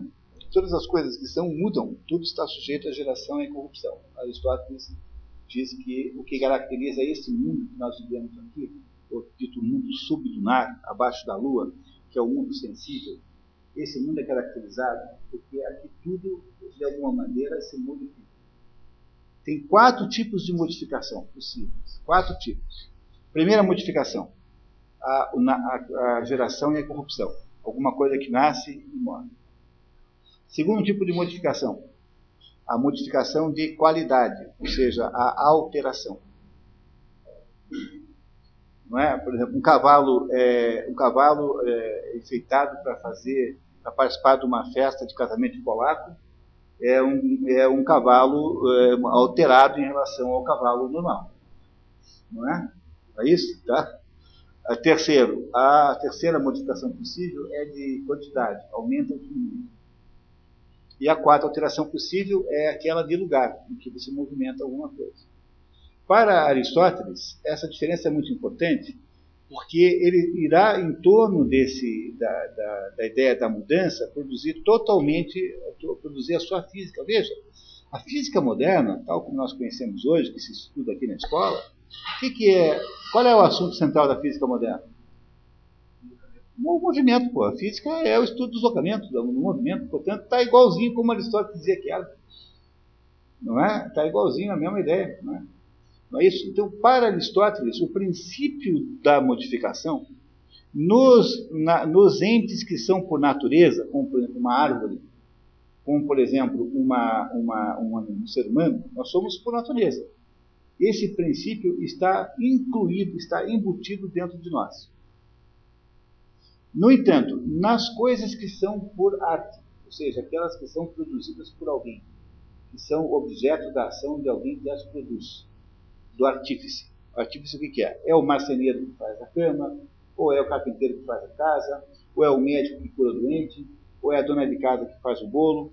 Esses são os artífices, eles fazem alguma coisa concreta e real. Nesse caso, o princípio de mudança daquilo está em quem o modifica. A não ser no componente, por natureza, que também está presente na cama.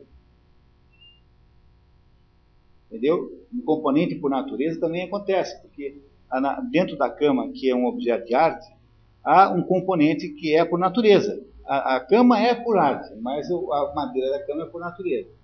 Só que, que, claro que nesse caso, isso é meramente indireto, porque quando você planta uma cama, não nasce uma outra cama, né? Não é? Quando você enterrar a cama, vai nascer outra cama? Não vai. Quer dizer, aquele componente que está ali, natural, ele não é um componente no sentido puro, como é o, o, a, a semente da, da árvore. da onde você tirou madeira.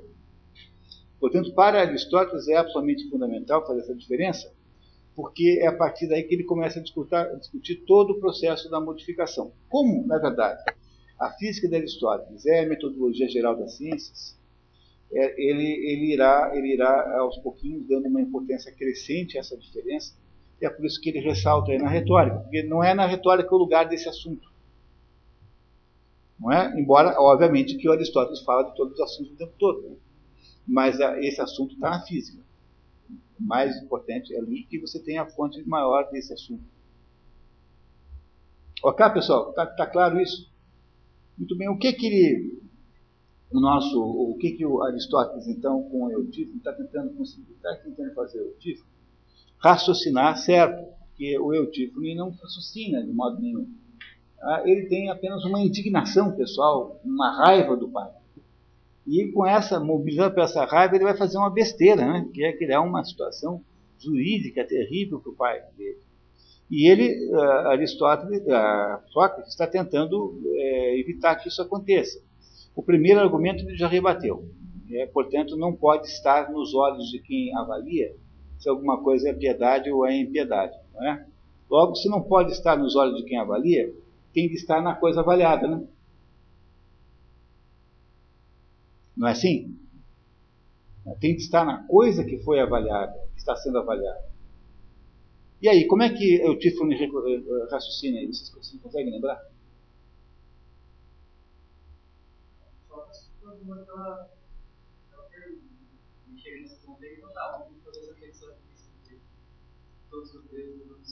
É, porque ele, ele resolve voltar para trás, ele resolve mudar a estratégia de... Uh, esse ponto agora é nosso, tá? Ele vai mudar a estratégia da argumentação porque sabe que o menino vai ficar prisioneiro do looping que ele mesmo criou. Porque o menino deixou de investigar o assunto, não quer responder a pergunta, e tá, ele, não, ele não consegue, ele não sabe o que é piedade. Então, o que ele está falando? Ele não está mais falando de piedade, está falando da punição da impiedade. E está insistindo no fato que todos concordam que o mal tem que ser punido, que o mal é punível, porque de fato todo mundo concorda com isso, ou quase. Isso. Mesmo assim, aí haveria modificações. Veja, dentro daquele mesmo contexto da Oresteia, né, ou Oresteia, Oreste, como quiserem chamar, é, dentro da terceira parte da trilogia, chamada Eumênides, o que acontece quando Orestes mata a mãe? A Orestes comete um crime gravíssimo, do seu ponto de vista, das Fúrias, das Eríneas, ou das Fúrias, que são criaturas abismais, são criaturas más, que vivem nas profundezas do Tártaro, que é o lugar pior do inferno, né? O inferno tem diversos departamentos, é como uma cidade, tem bairros melhores e piores.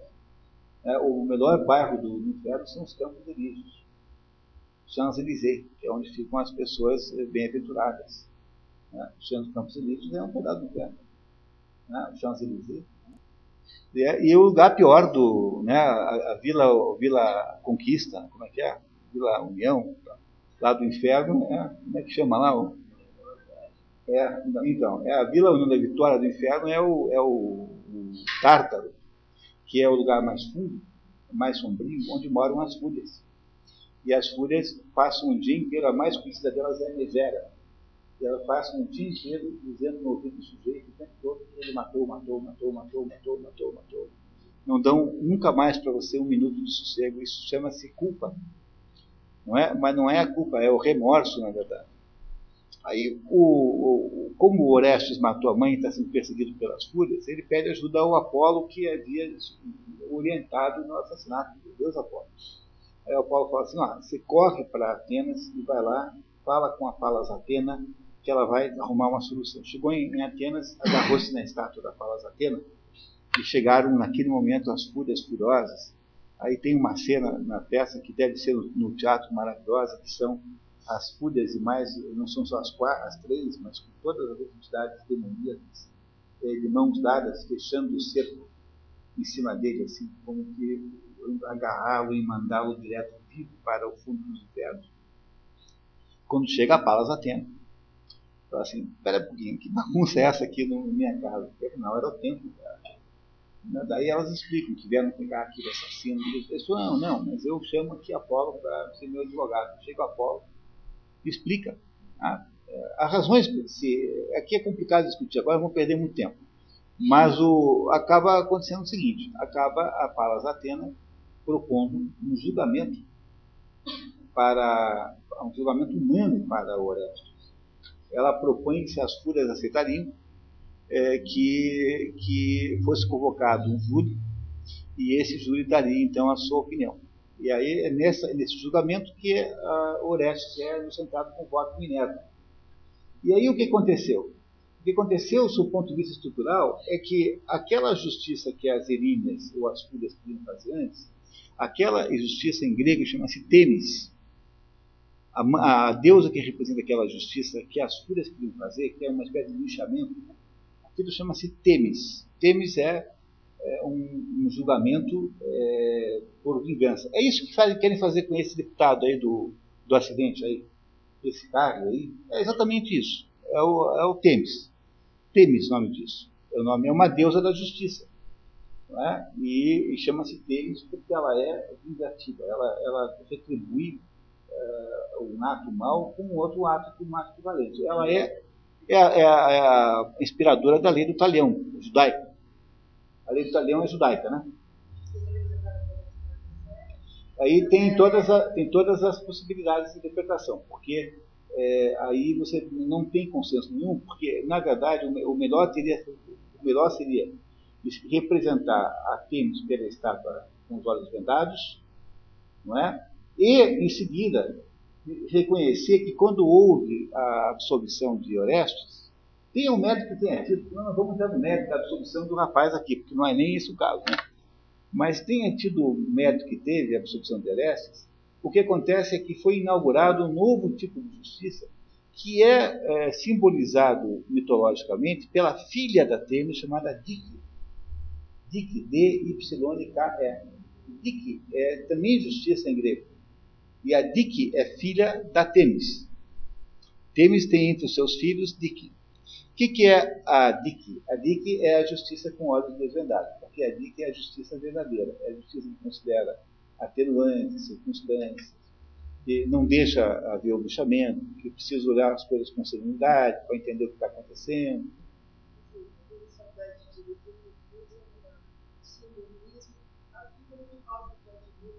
É que, é que na verdade eles não sabem o que, que é um simbolismo, simplesmente compram uma estátua. Né?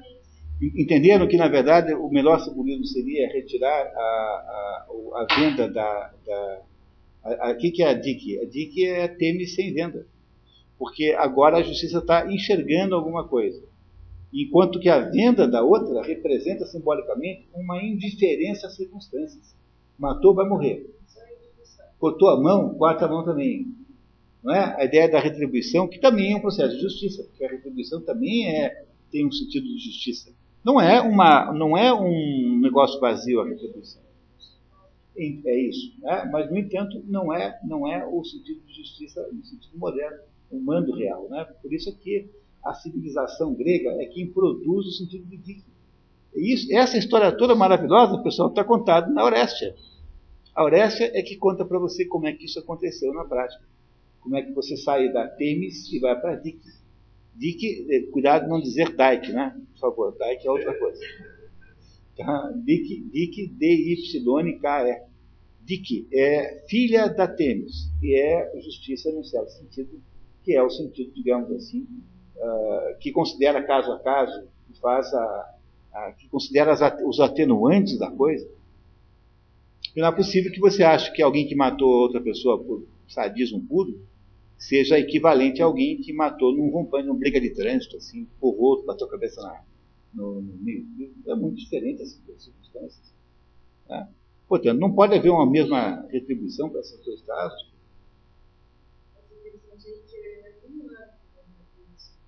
É, só que quando o elemento humano se, se desumaniza, ou seja, quando nós nos deixamos levar... Aí você vê como os gregos têm razão, né?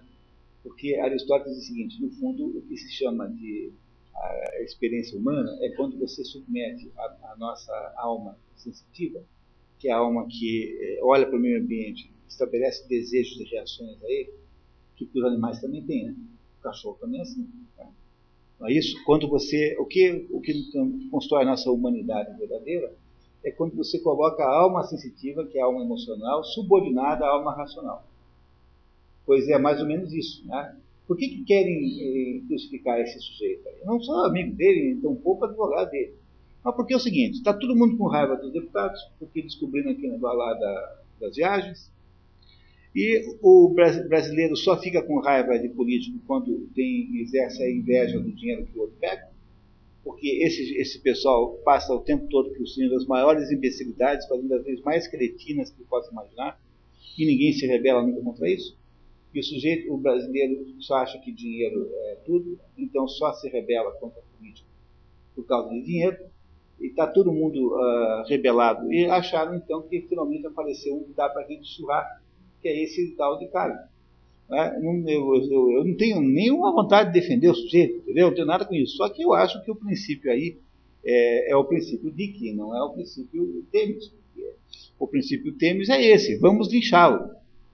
O sujeito estava em coma, já queriam que ele perdesse o cargo, não sei o que, não sei o que, é rito sumário, né? Sumaríssimo. Pois não pode fazer assim, mas onde é que vai a justiça no negócio desse?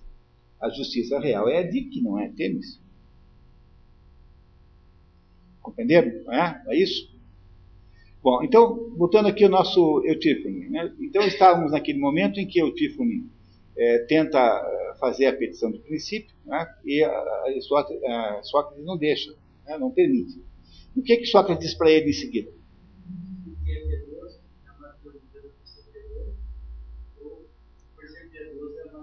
Muito bem, aí Sócrates aparece com o dilema Tostines.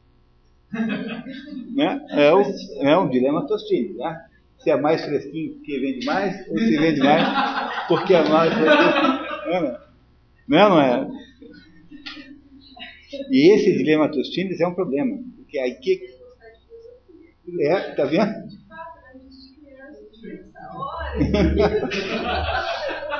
Que é, na verdade, uma reedição do dilema do ovo da galinha, né? Quem, o dilema da, do ovo da galinha, quem resolve é, é, é Aristóteles, porque Aristóteles diz que só um ser humano produz outro ser humano, né? Portanto, para que você possa ter um ser humano em criança, um embrião, você tem que ter um ser humano adulto antes. Logo, é absolutamente necessário, por questões lógicas, que exista uma galinha antes de existir um ovo, não pode ter o contrário. Mas aí sempre alguém diria assim, não, mas de onde é que teria vindo essa galinha se não de um outro ovo? É, é, vocês compreendem que há de haver uma solução para esse dilema, porque, porque não é possível compreender esse negócio de um outro jeito, né? É, como, como seria uma coisa extraordinária se, se qualquer uma das duas respostas valesse. Mas aí é que vocês repararam muito bem que Sócrates não soluciona isso, né? Não é? Eu digo para vocês, um único pedaço desse diálogo onde tem aí uma noz filosófica que para a gente ler é esse pedacinho aí, porque o resto não tem muito, muita, muita contribuição além dessa que eu acabei de mencionar. E essa, e essa noz filosófica no meio do diálogo, o que, que é, né? É, por que, que Sócrates não soluciona? Ele, na verdade, toda vez que ele vai por um lado, o Sócrates fecha a porta, quer dizer, mostra que a solução que ele está dando é uma solução errada, e, e vai fazendo o Eutífron perceber que ele não tem a menor condição de acusar alguém daquilo. Porque, afinal, ele não tem nenhuma ideia do que seja piedade e impiedade. E ele consegue esse objetivo? Consegue, porque chega uma hora que eu te falo, olha, você me desculpa, mas eu estou atrasadíssimo. Eu tenho, no final, né, eu tenho que ir embora agora, eu estou correndo aí, estou começando aí um compromisso, tenho que ir embora. O Eutífron não aguenta aquela pressão e foge. Só nós não sabemos se ele fugiu antes ou depois de ter feito a denúncia contra o pai. Bom, isso, em certo modo, é irrelevante, né? Completamente irrelevante. Mas o, o que Sócrates queria aí não era resolver esse problema, embora esse problema tenha solução. Ah, vamos já entender qual é o, a solução possível para esse problema. Mas, mas ele não queria, de modo nenhum, fazer a solução desse problema. Não era esse o objetivo do, do, do Sócrates.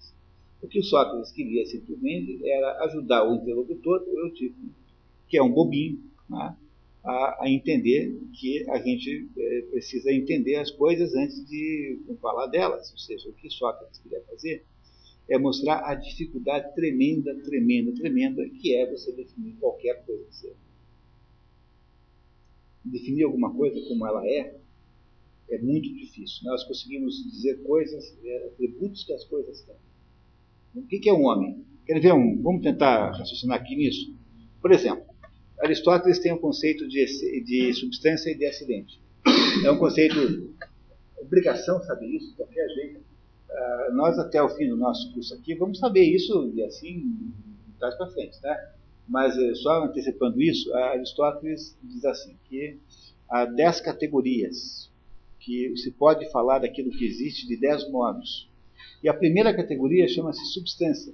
E vocês não receberam uma, uma, uma, um esquema aristotélico nisso? Receberam? Tá, eu prometo na, trazer na próxima. Então, isso aí é muito para ter, sabe? Não é Platão, mas é muito útil.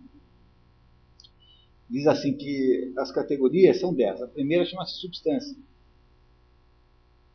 E a substância, por ser a primeira, ela é uma categoria diferente das outras, porque a substância é aquilo que é, de fato. Aquilo que existe, de fato, é a substância. Por exemplo, cada um de nós aqui é uma substância. Nós existimos separadamente do mundo. Nós somos reais e concretos. Tem uma existência por si só. Há uma opção de condições para ser uma substância, uma substância. A primeira é que exista de fato. Para Aristóteles é isso que existe de fato. Agora, por exemplo, quando você fala assim, belo. Bom, belo só existe nas coisas que são belas. O belo, a beleza não existe sozinha. Beleza, por exemplo, não é uma substância. Porque beleza, o que é belo? Beleza, para poder existir, tem que ter, estar em alguma coisa. Tem a, a casa que é bela, a mulher que é bela, a poesia que é bela. Não é isso que é belo, mas a beleza em si própria não existe. Não é isso? Está claro para vocês isso? Paz, por exemplo. Paz existe? Não. Paz é um, um atributo de alguma coisa. Então, o que é pacífico?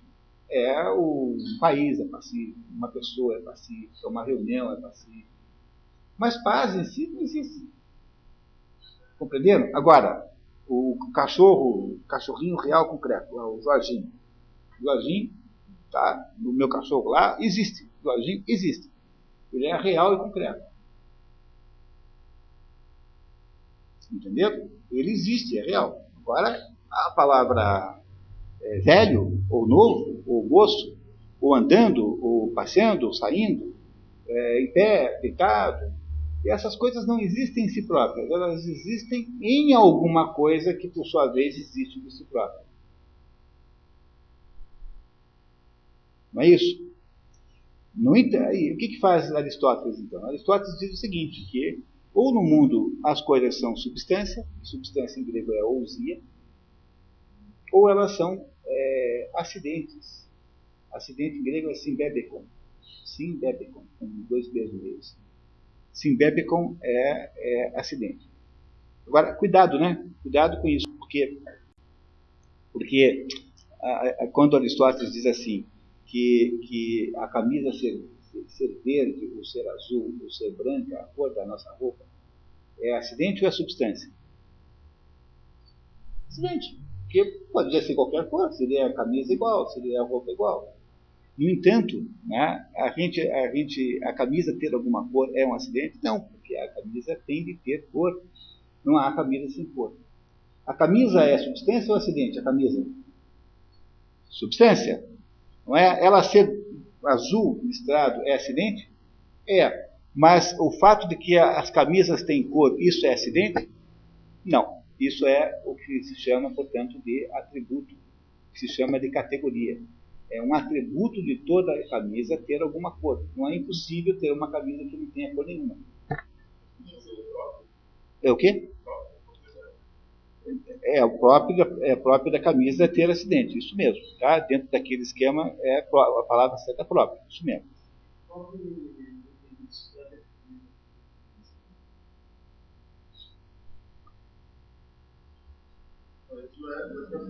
É que o próprio é que, é que o, pró, o próprio é o seguinte, você, você, você usa o próprio no esquema dos universais, não é? Porque os, os universais são assim, eu tenho o gênero e a espécie, basicamente é isso. Qual é a diferença dos dois? É a diferença, porque, por exemplo, eu pego a categoria, o, o gênero das máquinas, Aristóteles fala das máquinas, não, ele, ele só não dá esse exemplo, mas eu estou dando agora o exemplo das máquinas. As máquinas são um gênero, tem dentro das máquinas um subgrupo que tem uma particularidade, que tem, que tem portanto, uma, uma diferença, que é máquinas que voam. Essas máquinas que voam, portanto, fazem o gênero das máquinas voadoras, que são os aviões. Então, o, o que chama-se espécie, né?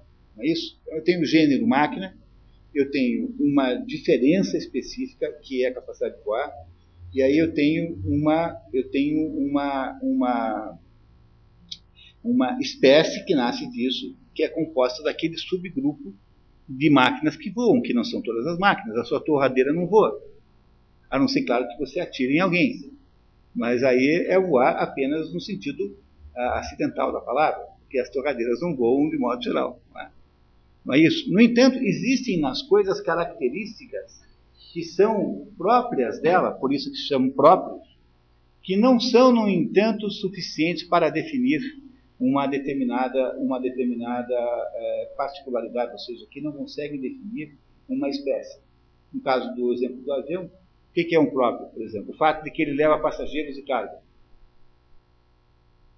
Esse é o sentido da palavra própria dentro da, da visão aristotélica da palavra. Isso é Aristóteles, tá? Não estou falando mais de Platão. Aristóteles é que define assim. Tá? Ou seja, o que, se, o que tem lá na, no esquema das categorias, as categorias estão nos seguintes livros. No livro Categorias, no livro Física e no livro Metafísica. E nesses três livros há diferenças entre as definições. Isso é comunismo em Aristóteles e não há nenhuma razão para você se desesperar. Muito pelo contrário, é apenas enriquecedor do raciocínio. O fato de que, de vez em quando, ele fala de um modo diferente. Por exemplo, nas categorias, são só oito as categorias. E na, e na, e na metafísica, são dez. Há todas essas diferenças, viu? Tem que tomar um pouquinho de cuidado. Não é que ele pensava diferente, é que ele resumiu diferente, né? Ele condensou. Ninguém sabe como foi que Aristóteles apareceu com as categorias, mas ele diz que de uma coisa que existe substância, pode-se falar de nove, nove modos, nove categorias, quatro predicamenta, em latim, na, na linguagem do Porfírio, que depois andou estudando isso por conta própria, escreveu um, escreveu um, um, um livro sobre isso, né? Isagoge, né? Tá, sobre isso, pois o, o Porfírio dizia que, o, que, que na verdade, são, que, que as categorias são predicamenta. A expressão é, latina é predicamento, ou seja, são predicados de uma substância. Se eu tenho uma substância como uma pessoa, eu posso dizer dela alguma coisa da sua qualidade, alguma coisa do, da sua circunstância, portanto, adverbialmente, falar adverbialmente. Eu posso falar da relação dela com outras pessoas, por exemplo, se ela é mais gorda, menos gorda. Não é? Por exemplo, dizer que alguém é gordo, eu não estou falando... Aí não é a relação, estou apenas falando de uma qualidade, mas dizendo que é o mais gordo de todos, ou o menos gordo de todos, aí estou falando de uma relação. Isso é a categoria de relação. Ah, eu posso dizer se ela está andando uh, em pé ou deitada. Veja, estar andando, estar em pé ou estar deitado é acidente, porque eu, eu, eu, qualquer jeito continuo sendo eu, qualquer jeito que eu seja. Agora, eu não posso existir sem estar de algum jeito, né, pessoal? Né? Porque como é que eu existiria sem estar em alguma posição? Entenderam? Olha, isso aqui, pessoal, é para não esquecer jamais, hein? Porque essa mata a charada. Todo mundo que não entende isso faz as maiores confusões do mundo. Porque o sujeito não consegue entender que a diferença entre acidente e predicado. Acha que é a mesma coisa. As, as categorias não são acidentes em si próprias, elas são acidentes apenas na sua... É, multiplicidade de materializações. Não é isso? Tá? Tá? É isso que tem que ter cuidado, tá? Entender bem isso aí. Embora isso seja, seja fora do nosso assunto, estamos falando de Aristóteles, mas é um ponto essencial em Aristóteles que a gente não pode deixar de entender aí com clareza. Uma enorme quantidade dos pontos que estão em Aristóteles já estão potencialmente em Platão, sabe? Como há um pouquinho dessa encrenca, sabe? Assim, meio Londrina brigando com o Maringá. Essas bobagens, né? O cara falou isso, né? Eu nunca mais ouvi falar dessa encrenca regional, assim. Como a, acabam nascendo essas, essas inamistosidades gratuitas? Platão contra Aristóteles, Aristóteles contra Platão. Qual é o sentido que tem de você entrar numa igrejinha contra outra? É bobagem, não tem cabimento nenhum. Afinal de contas, o, só funciona mesmo se você juntar os dois, tem mais essa. No fundo, o que funciona é juntar os dois, porque esses dois aí são como dois fulanos que estão numa ilha deserta e resolvem investigar a ilha, cada um dando a volta por um lado. Eles chegam juntos lá dentro, muito embora cada um tenha feito um trajeto diferente. No fundo, é a mesma coisa para ter uma Aristóteles, é isso. Há uma outra coisa inconciliável? Há.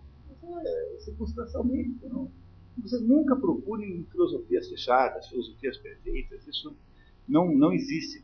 Quando alguém aparece com um esquema filosófico fechado, perfeito, ele criou apenas o, o anel do Senhor dos Anéis. Ele criou um mundinho artificial que não existe e que, ao qual ele reduz mundos. Ele criou uma, uma trapaça filosófica, ele criou uma filosofia de verdade. Toda grande filosofia é aberta e cheia de, cheia de cantinhos, cheia de problemas, cheia de farpas, com um acabamento péssimo. Toda grande filosofia é assim. Tem tudo por fazer ainda. As filosofias muito redondas, que resolvem circularmente o problema, que dão ao problema uma visão circular infinita, essas filosofias não são, não são úteis para nada. Não são úteis para nada mesmo. Não, não são esquemas filosóficos, são esquemas é, de comportamento moral, não são esquemas filosóficos. Portanto, sempre agradeça com muita intensidade quando aparece uma, quando aparece uma filosofia com, com arestas a parar. É muito bom que isso aconteça assim. Nesse ponto de vista, a de Sócrates é maior do que a de Platão, porque a de Platão é mais redonda do que a de Sócrates. Mas voltando à questão central do Eutífron, né, o nosso a nós, né, do Eutífron, como é que Aristóteles vai, como é que Sócrates vai resolver esse problema? Ele vai resolver do jeito que Aristóteles depois resolveu, sem, obviamente, ter é, deixado as coisas na, na, mesma, na mesma clareza. Né? Mas, fundamentalmente, o que, a solução para esse problema aí, que é o que Sócrates começa a resolver e Aristóteles depois resolve no pleno, é a ideia de que a, a explicação central é assim, que é, que é piedoso ou impiedoso aquilo que tem a potência da piedade e a potência da, ou a potência da impiedade. Vamos entender isso, né? Mas esse é, essa é a solução para esse problema que não está, não está desenvolvida por Sócrates, porque ele não queria desenvolver isso com essa clareza, mas essa é a solução do enigma. Ou seja, o que é que é, por que, que, por que é que é possível que uma coisa seja piedosa? Porque ela tem em si a potência da piedade. O que, que é a potência da piedade? Bom, aí então temos que recorrer um pouquinho novamente a Aristóteles, que, que foi quem sistematizou esse negócio depois. Não é? Aristóteles diz que se no mundo tudo é movimento, no mundo sublunar, no mundo onde nós vivemos, as coisas se caracterizam pela mudança. Olha, o que é a mudança? Você sabe que havia uma polêmica interminável no mundo antigo sobre o que era a mudança? Porque havia a turma do Zenão de Eleia, a turma do, a turma do Parmênides, que era uma escola pré-socrática, que dizia o seguinte, que não, não é possível ter mudança nenhuma, mudança não existe de modo nenhum. Mas diziam isso para contrapor-se a uma outra escola pré-socrática, que era a escola de Heráclito, que era o fulano que costumava dizer que tudo é mudança, que não é possível colocar o pé duas vezes no mesmo rio, porque afinal de contas é, o rio já não é o mesmo, mudou. Lembram dessa história, né? Então havia uma polêmica muito antiga, que era essa polêmica quase insolúvel dos dois lados que debatiam se havia ou não mudança. Havia os, uma, um grupo ligado ao Heráclito que dizia que a mudança é a regra das coisas, porque afinal de contas as coisas, é, tudo muda o tempo todo e eu não posso colocar duas vezes o pé dentro do mesmo dia. E do outro lado havia a turma do Parmênides barra Zenão de Eleia, barra Melisso, são os três maiores do outro lado, dos tais, dos tais Eleatas, ou seja, dos filósofos da cidade de Eleia, que diziam que não, senhor, o contrário é que é verdade, porque, eh, na verdade, nada muda. Tudo eh, fica sempre igual. Por quê? Porque se alguma coisa mudasse, ela, pareceria, ela pa sairia do estágio, aquilo que ela fez, passaria, não é mais, portanto, ela é aquele, aquilo que ela não é mais geraria uma coisa que ela é. Logo, não ser, que é aquilo que ela não é mais, geraria um ser. E a coisa mais absurda do mundo que você possa imaginar é o não ser gerando um ser. Portanto, não pode ter mudança nenhuma.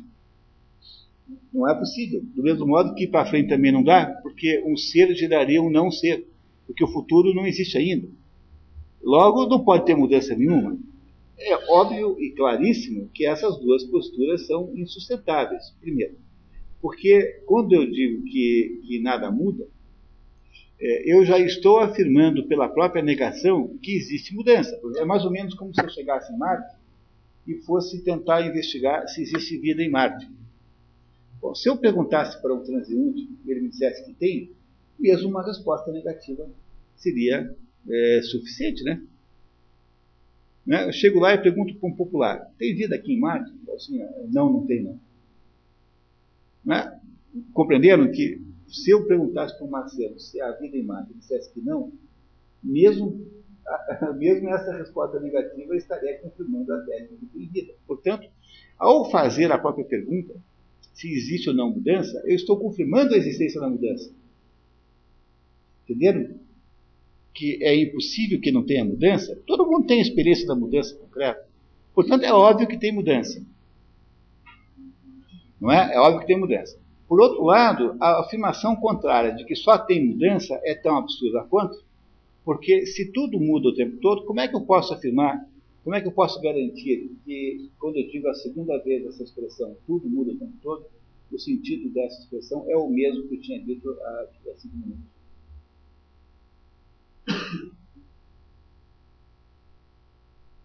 Eu também não posso afirmar isso, né? Logo, deve haver uma solução, e essa solução é a solução que Aristóteles dá para o problema. Segundo Olavo, é a maior descoberta filosófica individual que um ser humano já fez na história da, da, da humanidade, que é a descoberta do conceito de potência e do conceito de ato. O que uh, explica a mudança é que as coisas têm a mudança, têm a forma nova, aquele novo jeito de ser, em potência. Elas têm latentemente em si a possibilidade de sofrerem uma modificação, seja uma modificação de qualidade, seja uma modificação de quantidade, seja uma modificação de estado, de geração para corrupção, que no fundo é uma mudança de qualidade, né? Porque a geração e corrupção é um tipo de mudança de qualidade, rigorosamente falando, embora Aristóteles se separe. Ou seja, uma mudança de lugar. Ou seja, se alguma coisa saiu daqui e foi para lá, tinha dentro dessa coisa a potência da removibilidade até lá.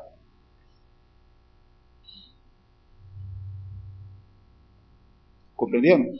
A potência da removibilidade. Se alguma coisa envelheceu, essa coisa tem a potência do envelhecimento. Se alguma coisa aumentou de tamanho, tem a potência do aumento de tamanho. Se alguma coisa modificou de aparência, tem a potência dessa modificação. Olha, o que é o movimento? O movimento é as atualizações sucessivas.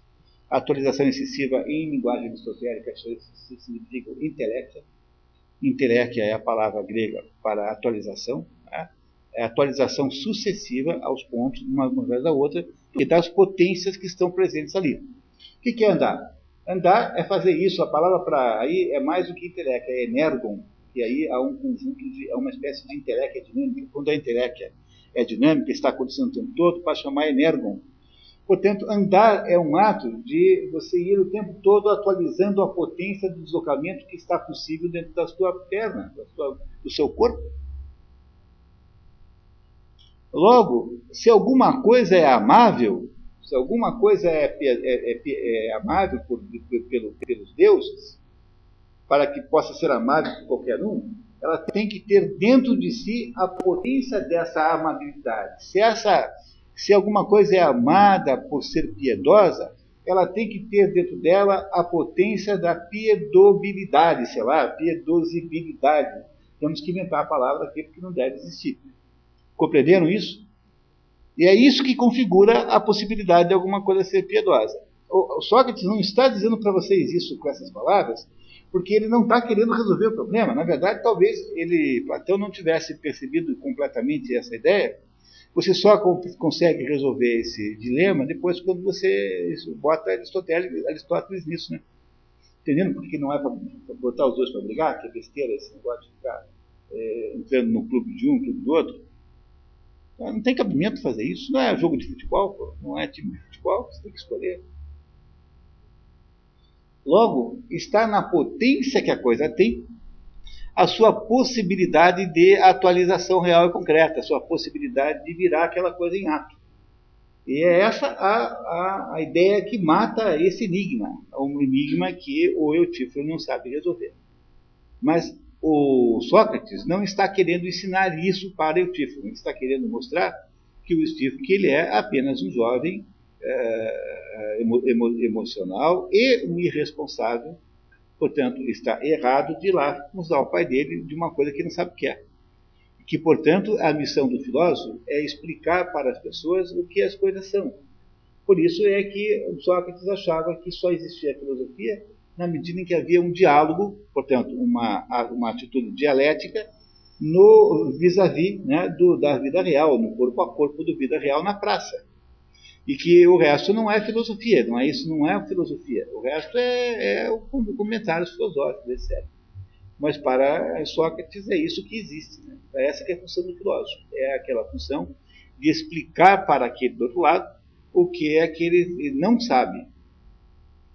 Portanto, quando o Sócrates diz que eu sei que nada sei, ele não está sendo contraditório, porque essa é uma afirmação perigosa, né?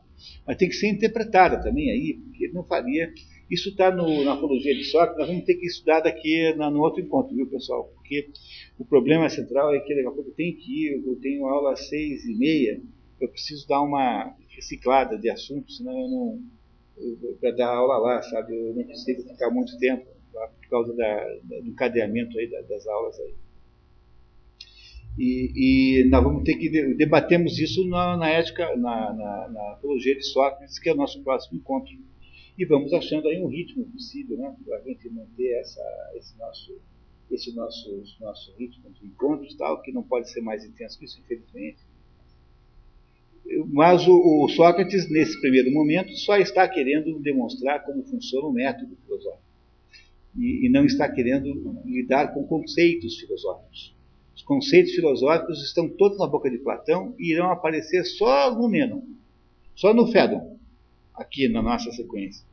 Não há conceito filosófico nenhum em Crito, não há conceito filosófico nenhum na Apologia de Sócrates. Todos os diálogos platônicos referem-se a interlocutores, com exceção da Apologia de Sócrates, que é uma, um relato jornalístico, com exceção do Sofista, Político, Leis, República, que são Banquete, que referem-se a... que não tem nome de interlocutores. E todos os interlocutores que Sócrates, que a Platão punha nos seus livros, eram todos mortos já. Eram todas pessoas mortas, porque ele achava que não era para botar o nome do jeito que viva aí nesses interlocutores. Portanto, supõe-se que esse Eutífron tenha morrido também. Esperamos que tenha morrido e deixado o pai em paz, né? Que antes de ter morrido, tenha desistido da, das suas acusações. No desse diálogo, só que no começo dele, ele, quando ele recebe a notícia que o tipo está usando o pai, em verdade, ele se expressa assim de uma maneira: olha, as pessoas, o senso comum da época acharia isso inocentante, deve estar acusando então um parente seu, se alguém muito próximo, meu pai, não, meu pai, meu pai. É.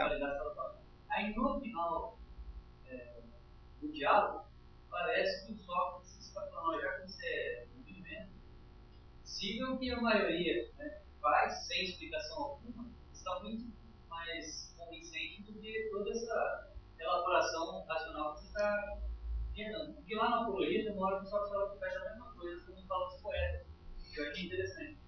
Então, esses poetas aí são espécies de adivinhos, eles um dom sobrenatural aí. E não tem sabedoria nenhuma no que eles escrevem. E tanto que você percebe isso, que os assuntos que eles tratam, as pessoas ao redor têm maior compreensão da essência do que ele está falando do que ele próprio. E o Eutífron não deixa de ser também o quê? Isso é divino, né? É. Mas não no mesmo sentido do poeta, mas só que nos dois casos assim, ó, todas as pessoas. E ele está sem conclusão. Aqueles que se dizem sabem, eu percebo que são aqueles desprezíveis, aqueles que não possuem sabedoria pública. E aqueles que são considerados não sábios são aqueles que possuem maior senso das coisas. Olha, eu, eu acho que você tem toda a razão. É, no fundo, o que é, Platão faz o tempo todo, é, porque os, os seus interlocutores são sempre pessoas assim, com uma certa relevância, é ficar desmontando esses, essas argumentações, digamos, do, do, do, do, do sábio popular, daquele sujeito que se acha sábio, dos pseudo-sábios, né?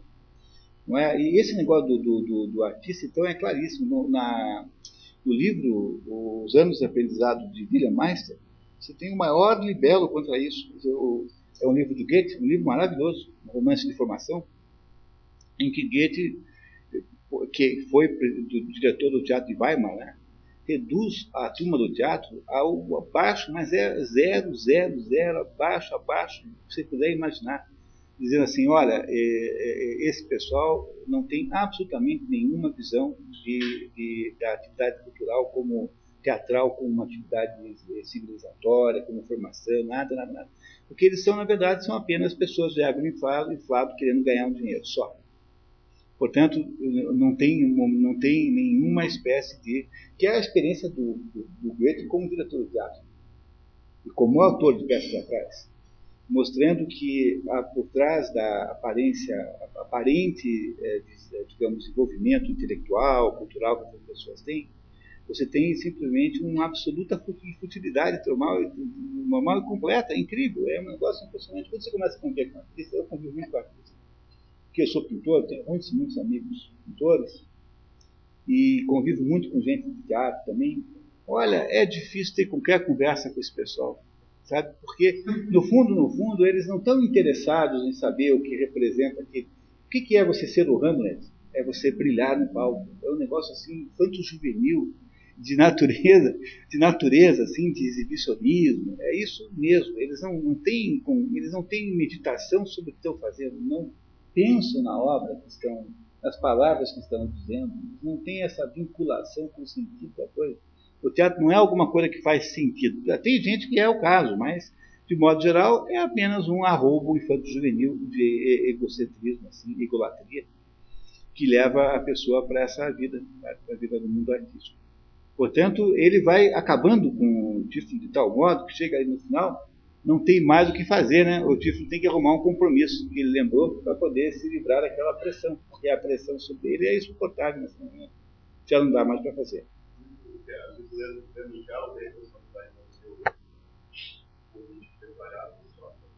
é uma espécie de educação moral, porque ele, na biologia, os danos dizendo, ah, eu não, Deus não se condenar, se eu não parabenizo o resultado, eu não consigo, etcétera, etcétera.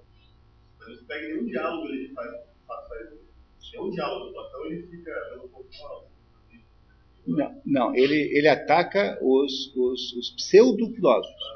O que ele faz? Ele, ele, ele só fica é, tratando muito mal os, os ditos sofistas e retóricos, que são aqueles que se apresentam, de modo geral, quanto a pagamento, são profissionais, que se apresentam quanto, como educadores das, dos outros. Esses, então, ele se dedica a demolir com toda a crueldade. Mas ele ele está defendendo a filosofia, na verdade.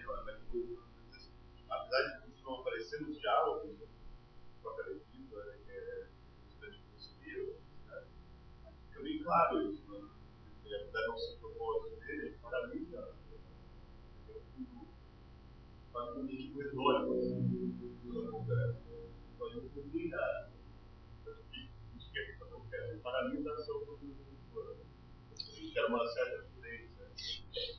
prudência. Não sei se isso é esse o objetivo, porque aqui, na verdade. Não, não acho que seja o objetivo.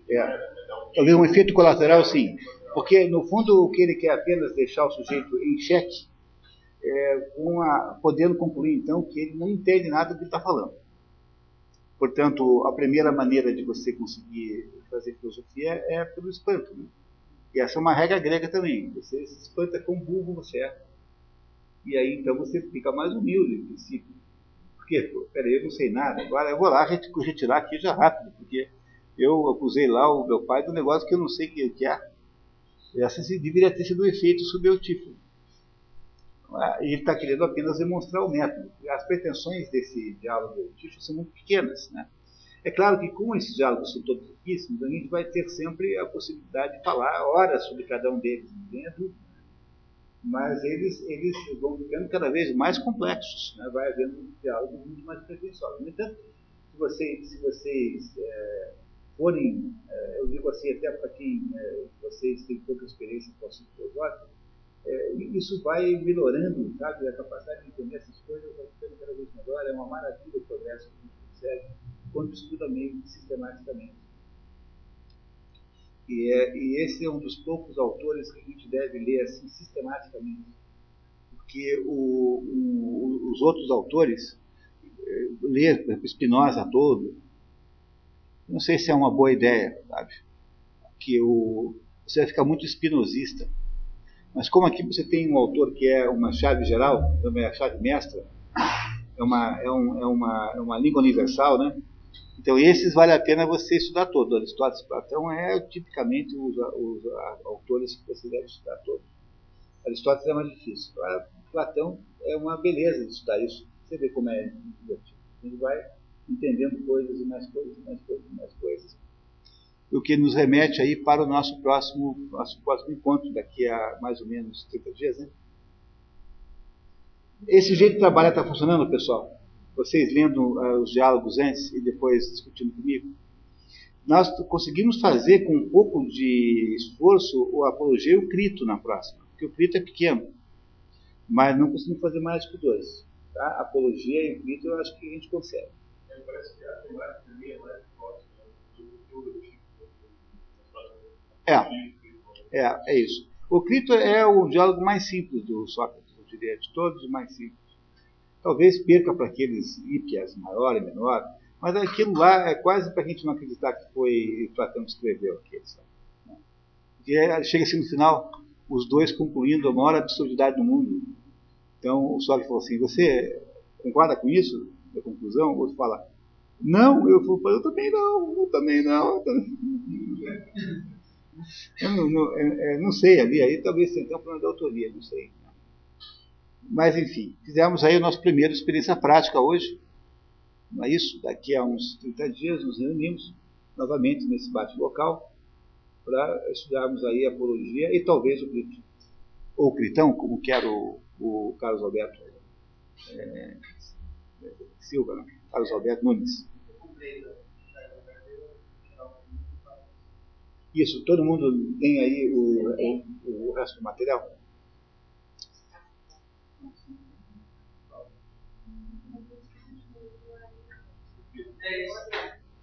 Não abriu? Não abriu o arquivo? Ah, tá. É igual ele. É o mesmo. É. Vou fazer de novo. Não, mas isso me dá. Eu vou ficar muito, né? Eu sei tudo. Já choro, tudo fica muito. Mas eu sabia que isso é simples. É o outro para vocês dois verem. Qual que é o do Crito? É todos, eu mando em P D F. É, eu, eu tenho todos, tenho todos os livros. Ah, bom, bom, boa ideia, tá? Boa ideia. Manda assim, tá lá em São Paulo, vai ser útil. Ah, ótimo. E vai, vai me custar o trabalho de salvar o livro da, da, do processo da fotocópia, né? Tá. Mas eu tenho um problema que eu vi na tradução do Carlos Alberto Nunes, que estava lendo a Apologia, é que ele não faz. Ele, só que o texto, ele tem as notas lá, e tem as coisas, títulos assim que são. Você sabe que os, os textos originais não tem divisão nenhuma, né? É, então, mas facilita muito as coisas. Né? A Apologia, só que você lê muito o texto, assim, várias vezes você não percebe a, a mudança de que agora, aqui acabou o julgamento, agora é a é, é verdade, ele, ele, ele transforma tudo em diálogo, em texto quase como se fosse corrido, assim. É porque o, a, algumas traduções mantêm os nomes dos, dos que estão falando, ele tira os nomes, às vezes você não sabe quem está falando também, tem que voltar para trás, pô, peraí, quem é que está falando agora? Ah, não, mudou por si mesmo, agora é que eu notei. Agora, o que faz mais falta de todas as coisas é a falta da indicação na margem da, da referência com a edição Príncipes, né? Que é... O Carlos Alberto tem, é, pois é, eu digo em geral, né? Aqui, por exemplo, nessa tradução você tem. Não tem na Apologia, mas nas outras três tem. Agora, quando fizeram essa cópia aqui, vigarista, tiraram também isso. Também não tem. E é, é complicador. Né? Essa referência ao, ao lado da página é fundamental para você poder comparar os textos. Se está lendo, se tem uma, uma, um trabalho em outra língua, você acha com facilidade imensa, muito grande. Não demora você, o exegeta é o arpóide? É o exegeta? É. Não, o arpóide. O mensageiro fala com o exegeta. Vai. Ah, sim, é, é, é alguém ligado ao arconte, porque o arconte é o que o arconte é a autoridade judiciária. Aí fa, manda o, o sujeito lá e diz: olha, o que, que eu faço? O exegeta é o sujeito que faz a interpretação é, da lei. É, é, não, não, é, é alguém ligado à função do arconte, nesse sentido.